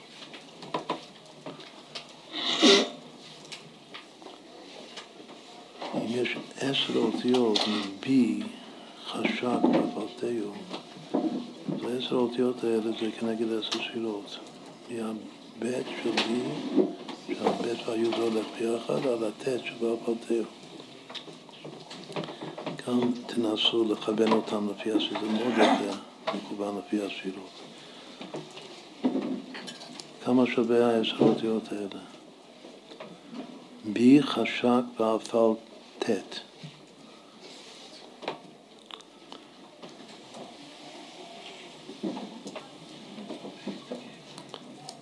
זה גם משהו מופלא, הרי זה כאילו מופלא למה שאמרנו קודם. כמה? חמש, ארבע, שש. זה כפולה של ביט, ביט זה 21. תחלק את זה ב-21. בי חשק ואף על ט' זה שווה הכל ביחד 546 והשם הקדוש זה בית י"ט שזה 21 והמספר הזה הוא 21 פעמים מה? פעמים פעמים הוויה, אבל זה בדיוק מה שאמרנו, שבי זה ראשי תיבות ביט הוויה רק בי. כי וי חשב פרבתהו, הכל ביחד זה ביט פעמים הוויה, שזה בעצם הראשי תיבות בי, בחירה ידיעה, ששוב לפי זה הידיעה של השם זה שם הוויה. עכשיו זה כתוב, ועל זה אומר אבולעפיה, שהשם הוא יחיד והוא יודע הכל. והבחירה זה השם הקדוש הזה, בית י"ט. שזה שמן ואדבש. אז עד כאן כמה רמזים, אולי עוד משהו, להשלים עוד יותר את התמונה. איך מכוונים את השמונה ימים של חנוכה? בשמונה לשונות של יופי, איך אנחנו מכוונים אותם? הראשון זה שפר, האחרון זה חן. אז כנגד איזה, מה, מה הכוונה? הכוונה זה ישר, שהי"ג תיבות, שזה י"ג שמות נרדפים של אור, זה, כזה הכל הדיקנה, הכל המזלות של הכתר. אחר כך השמה שהכבוד זה החוכמה, כבוד נעצר זה נקרא, ל"ב כבוד בגמת ל"ב טיפות חוכמה, ואחר כך החטא נרות משפר עד חן זה מבינה עד מלכות. לפי זה היום הראשון של חנוכה זה בינה, והיום האחרון היום זה חן, זאת חנוכה זה המלכות. אבל יש עוד כוונה של שמונה ימים, שזה יותר קשור אלינו עכשיו. גם למדנו את זה אתמול, אבל לא אמרנו את זה בפירוש. יש חנה ושבעת פניה. מה היה הסדר, איך הם מסרו את הנפש שלהם? הבן הגדול, היו לו שבעה בנים. המלך רצה שהבנים ישתחוו לו. אז אחד אחד אה, סירב והרגו אותו. אז קודם הבן הגדול, השני עד האחרון, עד השביעי. ומה היה בסוף? אז חנה בעצמה, האימא עלתה על הגב והפילה את עצמה. אז מה הסדר שם? אם מכוונים את השמונה ימים לפי הסדר של חנה ושבעת פניה, אז מה הסדר? שזה מחסד עד מלכות, ואז זה עולה לאימא. החנה כאן זה שם סג, בגימטריה חנה. גם חנוכה זה כ"ו חנה, חנה כ"ו, שזה שם הוויה במילוי סג, חנוכה. אז מה הסדר? קודם מכוונים את השבעה ימים כנגד שבע ספירות, מחסד עד מלכות, ועכשיו זאת חנוכה זה, זה אימא, זה בינה. אם היינו מפילים את זה לשונות של יופי, אז היינו מתחילים מיופי, והיום השביעי זה היה חן, ועכשיו החן היה קופץ ועולה ביום השמיני לשבר. עכשיו יש עוד אסמכתה שככה באמת צריך לכוון את הימים. יש כתוב מובא בספר בני ישראל סכום ועוד מקומות שאם העולם נברא בכ"ה באלול, אז מתי הוא נכנס לעיבור, להיריון? תשעה חודשים לפני כן, מיום ליום. הזיווג למעלה, שהזיווג למעלה זה בין הבחירה והידיעה למעלה, זה היה בכ"ה בכסלו. ונולד בכ"ה באלול. ומה נולד, איזה יום זה היה ביום, בימי בראשית? יום החסד. אז לפי זה היום הראשון של חנוכה זה חסד. והיום השביעי של חנוכה זה כנגד איזה יום? זה כנגד שבת פרישית, שזה היום השני של ראש שנה. והיום השמיני זה כבר צום גדליה, שזה חוזר ליום הראשון, אבל פעם שנייה. עכשיו, בכל יום יש, היה זיווג בחנוכה. כלומר שבריאת העולם שיום הראשון זה לברוא את האור מהחושך, כי יתרון האור מן החושך. זה בא מהזיווג של כ"ה בכסלו. מזה נולד, מה זה הכ"ה הזה? יהי אור. זה יהי אור מתוך החושך. זה אור שדוחה את החושך, הופך את החושך. אז שתכלה רגע מן השוק. גם בכ"ו, בכל יום בחנוכה יש זיווג. הזיווג של כ"ו, שהיה נר השני של חנוכה, איך זה אחר כך נולד במציאות, זה נולד כיום השני של מעשה בראשית, שזה יהי רקיע בתוך המים, שזה גבורה. וככה כל יום. היום השלישי של חנוכה, שהנר השלישי שלפי מה שכתוב ביום יום זה הגאולה השנייה, פדה בשלום נשי השני של אדמון הזקן, אז מזה נולד פעמיים כי טוב של יום השלישי של מעשה בראשית, עם העצים והדשא והזרעים, שנקרא תמורת זרע, שממה, כמו שהזמנו את זה אתמול בלילה. וכך הלאה, לפי הסדר.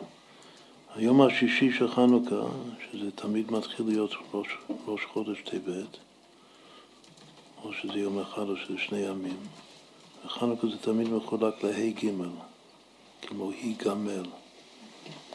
יש ה' ימים בכסלו, ויש עוד שלושה ימים בטבת. היום השישי, או שזה גם למד כסלו פלוס ראש חודש טבת, או שזה רק ראש חודש טבת, אם כסלו חסר. בכל אופן, תמיד יש את החלוקה של ה' וג'. אז היום הראשון של טבת זה יום בריאת אדם הראשון, זה יום השישי של מעשה בראשית. ואז הנר השביעי זה, זה יום השני, חיינו מיומיים, והשמיני זה כבר למעלה מהטבע, זה למעלה ממעשה בראשית, זה כבר אחרי מעשה בראשית, שאחרי למעליותא, חוזר לשורש. לאימא, לאימא הילאה, להכנה האימא שהולידה את השבעה בנים. מה התמורה הראשונה? את כל יום של מעשה בראשית זה אחד מהתמורות שאתמול הסברנו שצריך לבחור. לפי השיטה הזאת, אז הבחירה הראשונה זה בין מה למה, שזה היום הראשון של חנוכה. בין חוכמה לאיוולת. שואלים אותך לפני שאתה נולד, אתה רוצה להיות חכם או טיפש? יש מי שאומר שאני רוצה להיות חכם, יש מי שאומר שלא, אני מעדיף להיות טיפש. בדיוק כמו שאתה רוצה, ככה. איך יודעים שזה, ה... שזה יום ראשון של מעשה בראשית? זה, זה מה שאמרנו קודם. מה זה אור? מה זה זה הסמל של חושך ואור? כי יתרון האור מן החול, ככה יתרון החוכמה מן הסכלות.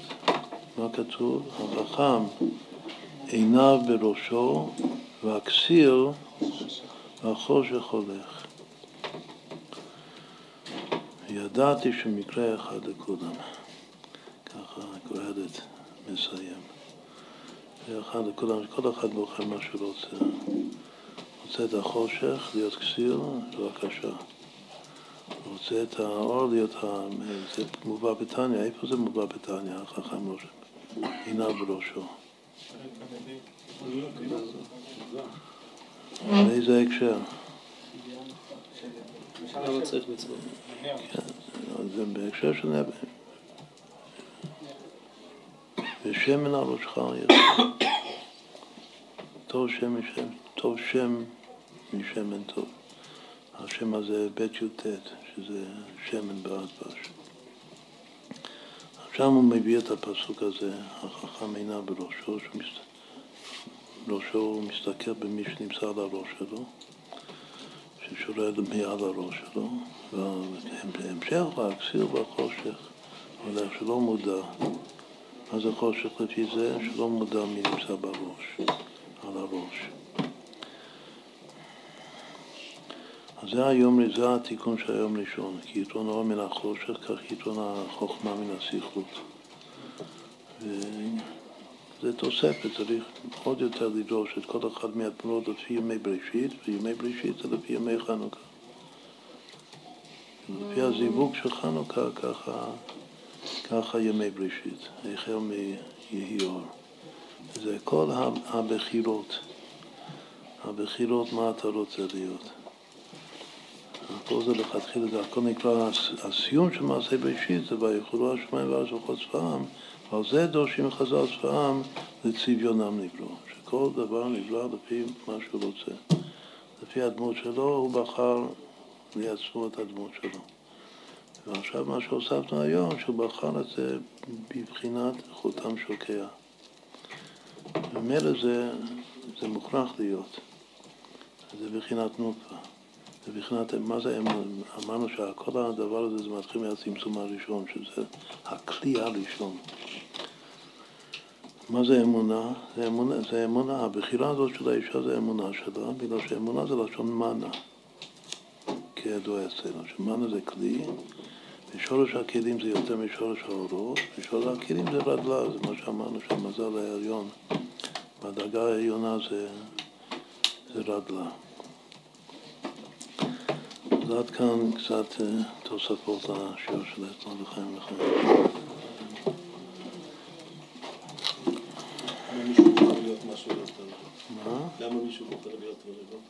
אז זה דיברנו על זה אתמול, שכל, דבר הוא יכול להיות לכתחילה. רוצה להיות דווקא יהודי פשוט של הבעל שם טוב, לא חכם. מה? אנשים חושבים שהוא כסיל, אבל באמת בפנימיות הוא יהודי פשוט של הבעל שם טוב. כנראה שגם קצת טיפש. זה מה שהוא רוצה לכתחילה. ככה הסברנו את כולם. יש אחד שרוצה להיות יפה תואר, יש אחד שרוצה להיות מכוער. איזה חכם רצה להיות מכוער? מה? רבי יהושע, כן. זה, לפי הלשונות של יופי, זה היום האחרון. תמונת חן, גיור. לפי השיטה עכשיו זה היה אתמול. בכל אופן זה בחירה, אתה בוחר, כל אחד בוחר.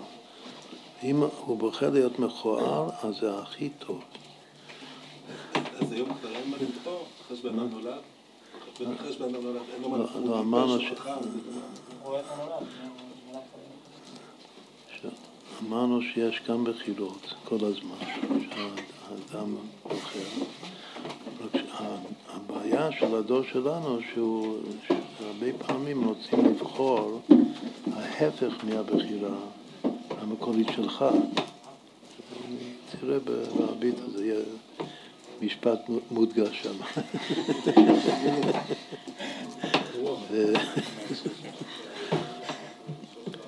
אבל גם זה, למה פעם כתבנו הפוך?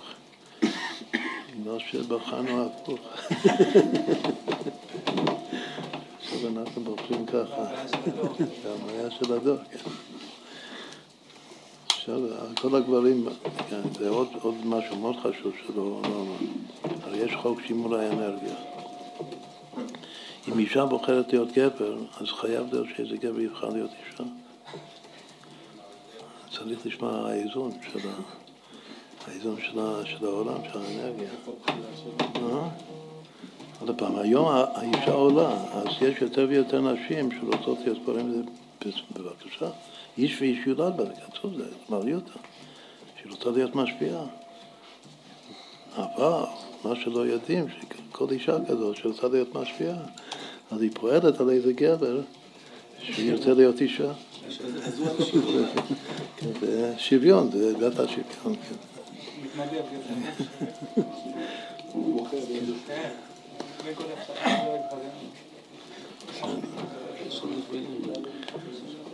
לחיים לחיים.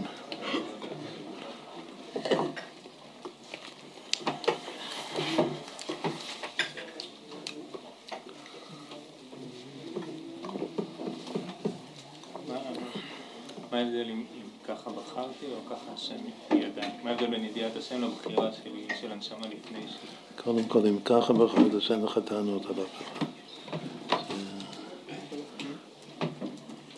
ככה בחרת, אז אין לך טענות על אף אחד, גם לא על השם.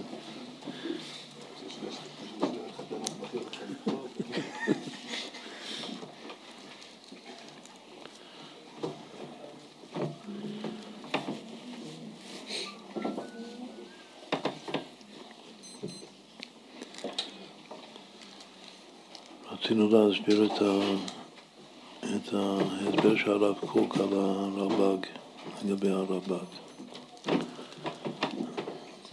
ש... מזה אפשר להבין הרבה הרבה מאוד לגבי ההשקפה של הרב קוק.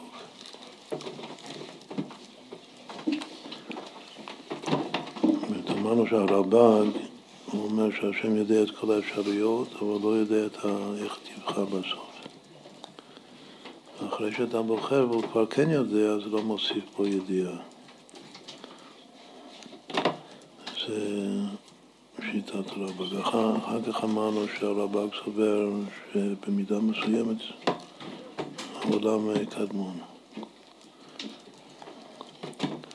לא כי מקובל אצלנו, יותר דומה לחוכמת יוון. יש עוד אה, דבר שלישי שהוא קשור לדבר הראשון, שזה הנושא שלנו, זה הדבר הראשון, הידיעה והבחירה, שזה לגבי השגחה, אם יש השגחה פרטית או רק השגחה כללית. עכשיו ידוע שהמחלוקת הזאת זה, זה המשיך, זה לא, זה לא הוכרע בכלל. זה לא מדבר על השגחה כללית וככה, גם אחרי האריזה זה עדיין נמשך המחלוקת בין המשנת חסידית והשומר אמונים הקדמון. עכשיו בר שם טוב, על הבר שם טוב זה עדיין תלוי במחלוקת. אבל שם טוב הוא זה שקובע שהשגחה פרטית.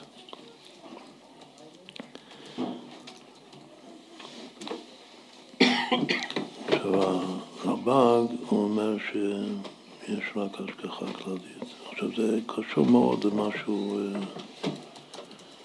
מה שהוא אומר שהשם יודע את כל האפשרויות והפרט הוא זה שבוחר וזה לא מוסיף אצל השם שום דבר. כלומר שזה לא נגיע, זה לא חשוב.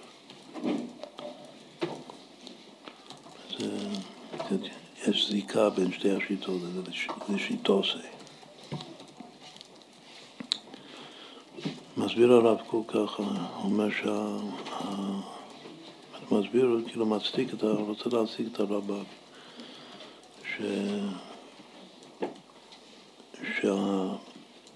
שהאמת של הפרט, האמת לאמיתו של הפרט, פרט הוא פרט זה רק איכשהו נכלל בתוך הכלל. עכשיו, המשפט הזה שאמרנו, אפשר לומר אולי שזה כל תורת הרב לגבי כל העניינים שבו. אין פרט בפני עצמו, אין, כזה, אין, אין כזאת חיה. אליבא דאמת. כל הפרטים קיימים כחלק מן הכלל.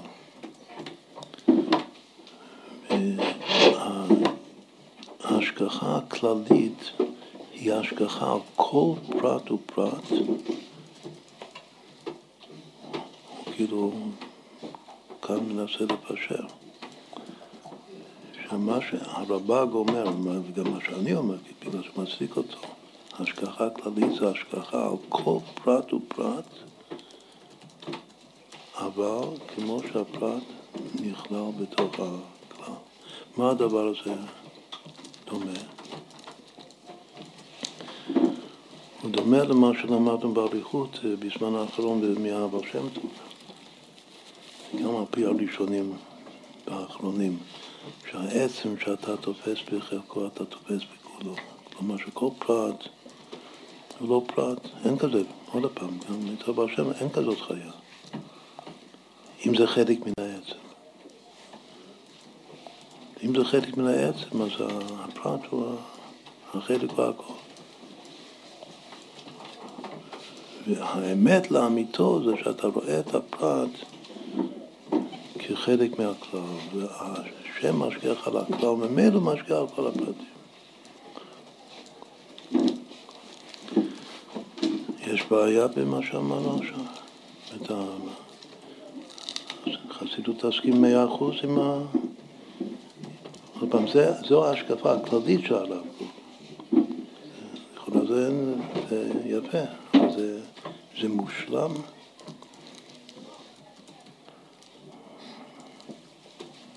בעיה בזה, מה שאמרנו.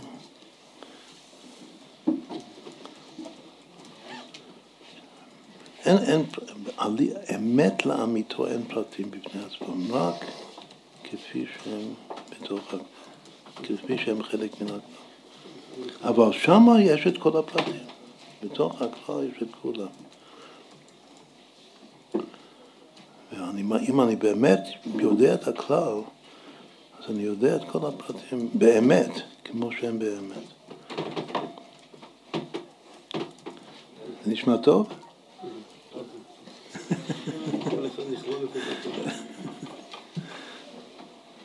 מה, מה לא טוב בזה?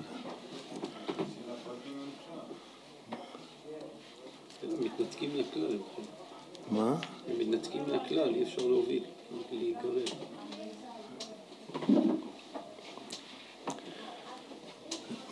מה הרצון והשוב של עצם הנשמה, לפי רבייזיק מאומן?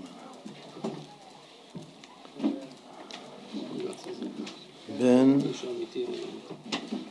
בין גוד is out, out is God. שרצו זה, יש רק השם גוד is out, השם הכל, כלומר שאין שום דבר חוץ מהשם.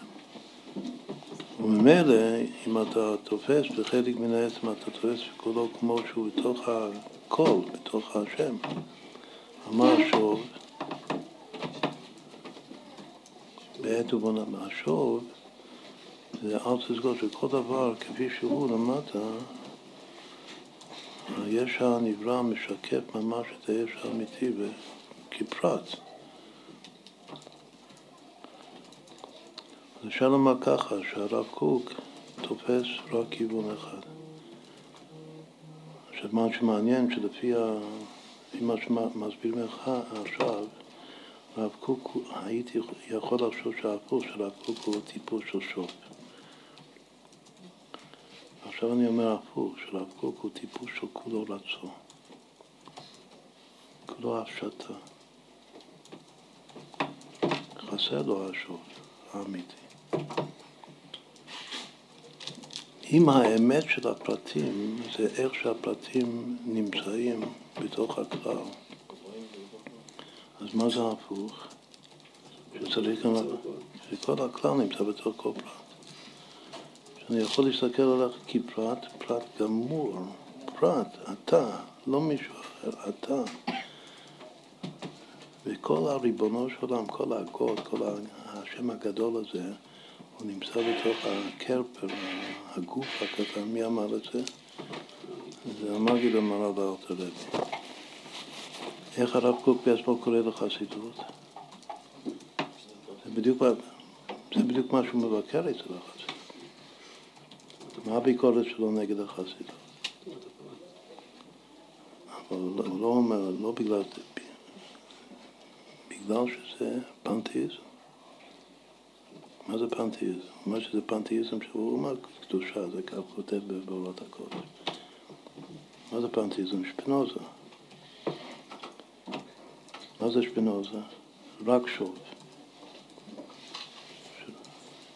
רק המציאות זה השם. רק אל תזכות. בלי גות תזכות. איך אנחנו מסבירים את שני הכלים? למה צריך להתרצות בשוק כל רגע? אז אם אתה רק ברצו, אז זה כמו הביטוי ברמ"ח האסיס, עומק. עומק רצו זה שהמציאות היא אשליה. כמו ההודים, שהכל חלום. ועומק שוב, כלומר שוב בלי רצון, זה אבידה זולה. או אבידה זולה או פנתאיזם, שזה שפינוזה. הרב קוק בעצמו קורא לחסידות פנתאיזם של ה... הוא אומר שכאילו של הקדושה, אבל דגש על ה... שהכל זה, הכל זה השם. שהכל זה השם, הכוונה, כל פרט ופרט, גם בפני עצמו זה, יש השם. את הצדיק רואים את העצמות בגוף, כמו האות של, של הרבי. בסדר, זה גם משהו מאוד חשוב. זה הרב קוק והרב"ג, החסידות שכולם יהיו בריאים. שליטה.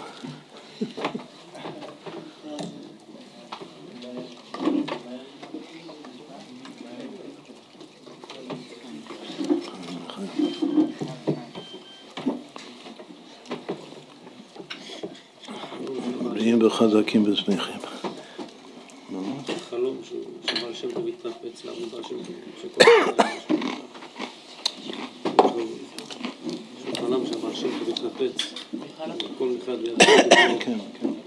קשור לזה. זו ברכה שכולנו, כולם וכולנו נהיה חלוצים, שנזכה לאזור חלציו, והאמונה אזור חלציו. אמרנו שצריך רק להסביר קצת מה שהרבי הקודם מסביר את הפסוק הקודם, ושפט בצדק דלים. הוא אומר שדלים זה לא רשעים, דלים זה רק אחד אה, שלא יכול תמיד לשלוט על היצר שלו. אפילו שמנסה, זה כמו שכתוב בהתחלת דרך חיים. שיש אנשים שלא יכולים לשלוט מאה אחוז על היצרים שנופלים. לא, לא, לא רשעים. זאת אומרת שזה בפסוק הזה, זה נקרא דלים. מה שממשיך ישפוט אותם בצדק, אז, אה, אז ככה הוא יתקן אותם במשפט צדק, בשפט בצדק דלים. אחר כך הוא ממשיך ואומר, והוכיח במישור לענבי ארץ. זה אומר פירוש יפה, שאת כל, ה... כל מה שכתוב כאן בפסוק זה אנשים לא בסדר. דלים לא, לא מאה אחוז בסדר, וגם לא, לא מאה אחוז לא בסדר, לפי מסביר. אחר כך זה יותר כתוב, בעיקר ארץ בשבט פיו. התרגום אומר שארץ זה אישי ארץ, אישי הארץ. אולי אפשר לפרש לא ככה.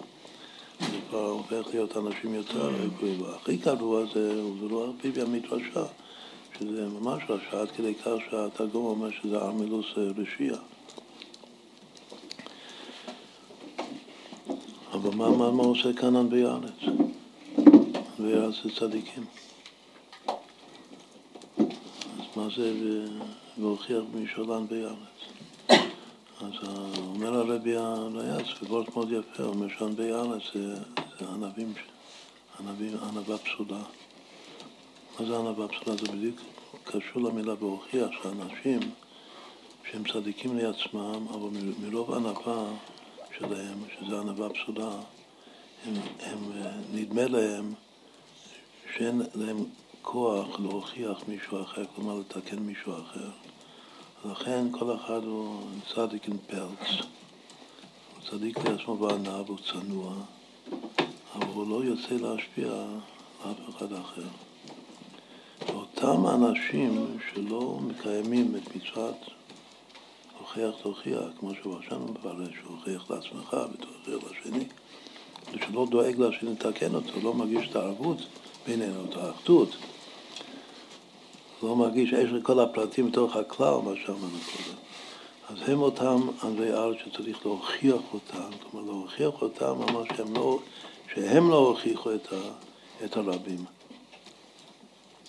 צריך להוכיח אותם במישור, רש"י מה שמאוחר זה נוח ורך, במילים נוחות ורכות, ככה רש"י כותב, מה זה במישור? הוא הוכיח לענבי הארץ. עד כאן זה מהרבי הקודם. מה זה דלים? כאילו, מה הבעיה של הדלים ומה הבעיה של הענבי הארץ?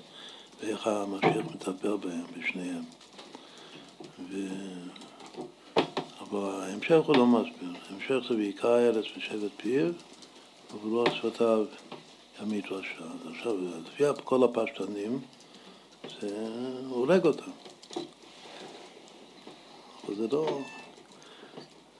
לאו דווקא משיח, לא רק שהוא הורג, אבל זה קודם כל הורג אותם בלי, בלי, בלי כלי נשק.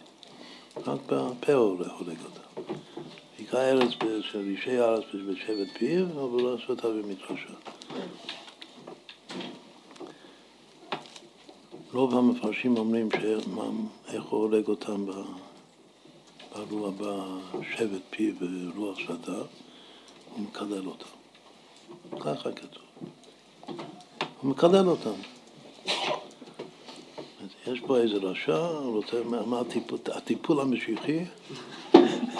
לפי, לפי רוב הפירושים, הפשט, שהוא בקיא, בקיא עצום בלקלל. עכשיו, זה לא כל כך מתיישב אצלנו, התיאור הזה. זה לא זקוק לשוב, לשום כי נשק רק הוא מקלל את כל מי שצריך, כנראה שזה הרבה אנשים. אז אנחנו צריכים לעשות, אה, להוסיף לפירוש של הרבי הקודם, להמתיק את, החלק הזה של הפסוק. ואז אחרי הפסוק הזה בא הפסוק המסיים עם שני הרוחות האחרונות של המשיח.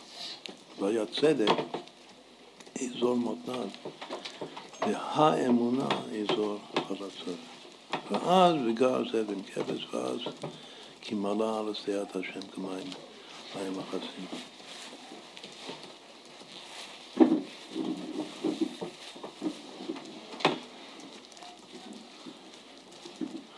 כדי להבין את זה, לא עשינו סדר אמרנו שיש פה שמונה רוחות, לגבי שמונת ימי חנוכה.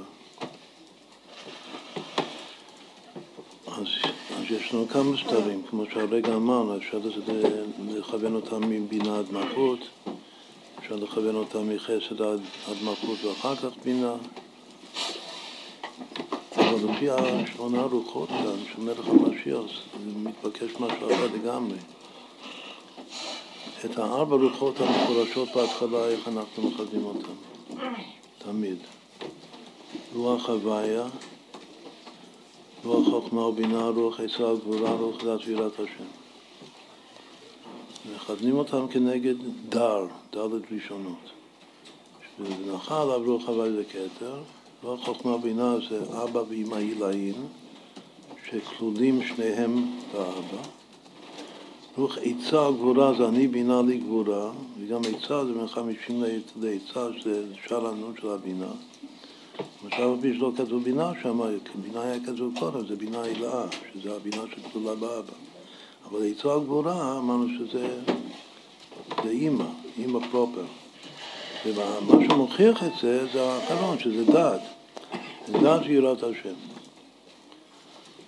רוח דת ויראת השם, שזה גם כן אפשר לכוון כנגד טריין איטרין של הדת, שדת כאן זה ההתקשרות וההתחברות של הידיעה, ידיעת משהו בחוזק. ויראת השם זה אישה יראת השם היא תתעלה, שזה שלוש של הנופה, בתוך הדת. אחר כך, והעריכו ביראת, אז, אז עד כאן זה דר, אז זה, אם נכוון את זה כנגד ימי חנוכה, זה ככה, גם חנוכה זה ככה. שיום ראשון זה רוח השם, שזה כתר, ויום שני זה חוכמה, וככה. מגיעים ליום חמישי, מה זה? עריכו ביראת השם, כל מה שהסברנו. שזה, יש שם מחשבה, דיבור ומעשה, פירוש, זה הכל רוח. לפי רש"י זה מחשבה, ורוח הקודש, לפי, ה, לפי אבי הרד"ק זה דיבור, ולפי המלבים זה כבר עשייה לאלה שהוא הופך להיות רוח, הופך להיות מלאך.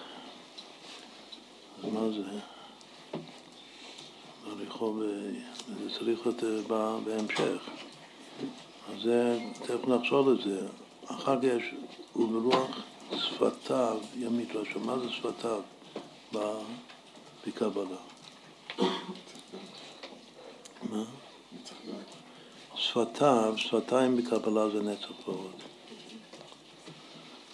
אז אם זה ברוח שפתיו ימית רשע זה נצח ועוד, יש עוד, אחר כך יש שני דברים מיוחדים שזה כבר לא לשון רוח, זה גמטריה, אזור בגמטריה רוח. והיה צדק אזור מותניו, והאמונה, שזה עצם הנוקבה, אזור חלציו. זה שני חותמות, זה, זה בסוף צריך להיות יסוד במלכות. לעצמו ולגבולתו. וגם שיוצא חלציו הייתי מייחס את זה ליסוד, אבל כאן זה מתייחס למלכות. שהוא עושה חיל, עושה תולדות וצאצאים גם בעולמות התחתונים, באזור חלציו. באזור של חלוצים. המלך צריך את החלוצים. והחלוצים נולדים מתוך חלציו של המלך. אז אם כן, נחזור בהליכו ביראת השם, מה זה צריך להיות? קודם היה כתוב, צריך פה פרצוף שלם, מכתר עד מלכות, שמונת ימי החנוכה. אז זה, זה אמור להיות, זה צריך להיות כל המולגש, צריך להיות כל החגת. זה, מה, מה זה? כתוב בדעת חדרים, זה מה שהדעת. קודם כתוב רוח דעת ויראת השם, ואחר כך והליכו ביראת השם. שזה גם דעת, אבל, אבל הדגש על יראת השם, שמיראת השם זה דגברות, הוא, הוא חודר, הוא יורד, והלב שלו מתמלא ברוח השם, והדיבור שלו, שזה גם מידות. זה רוח השם, וגם כל הגוף שלו, שזה תפארת גופה, זה הופך להיות רוח. אפשר לכוון את זה כנגד חגת, אבל על זה כתוב עובדת חדרים, חדרים זה חדר, חדר זה חסד דין ורחמים. חגת, חדרים ימלאו. ככה צריך לכוון בעריכו ביראת השם ובדעת חדרים ימלאו. ואחר כך הוא ברוח שפתיו ימית והשעה זה הנצח ועוד, זה התכלס. זה לפעמים לא כאילו הטיפול בלא טובים, שלפי כל המפרשים זה שהוא בקיא בלקלל, אבל זה עכשיו אנחנו צריכים פירוש שלך גם בעיקר ארץ בשבט פיו, ועוד יותר ברוח שפתיו והשעה מה זה. אז נתחיל מהמדרשה, מה זה יכול להיות המדרשה ברוח שפתיו? פירוש, פירוש חסידי, כאילו שלנו, שמתיישב על דעתנו. מה זה להעמיד מישהו, חוץ מלהרוג אותו, מה זה יכול להיות? וברוח שפתיו ימית רשע, מה זה, זה להעמיד? הנה, שאתה עושה, אפשר לעשות מזה סרטון. וברוח שפתיו ימית רשע, מה הציור? הציור, ש... הציור זה נגד קליפת התקשורת. כאן התרגום אומר שזה הרשע הכי רשע שיש בעולם, זה המילוס רשיע. מה, מה, מכל הקליפות, מה הקליפה הכי קשה? זה התקשורת, התקשורת העוינת. זוכרים את ה... זה עדיין לא הפכנו את התורה הזאת בינתיים. הקליפה הכי קשה זה התקשורת. אפילו יותר מה שאנחנו עכשיו בכעס עם המשפט, אבל עוד יותר קשה זה התקשורת, נותנת גושפנק על המשפט. אז מה זה להעמיד את התקשורת, את קליפת התקשורת? מה זה להעמיד? להעמיד הרבה פעמים גם בפשט, להעמיד מישהו זה להשתיק אותו, לעשות אותו אילם. אילם הוא חשוב כמת.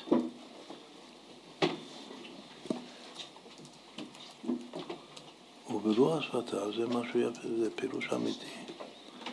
ברוח שפתיו המשיח תופס את המיקרופון.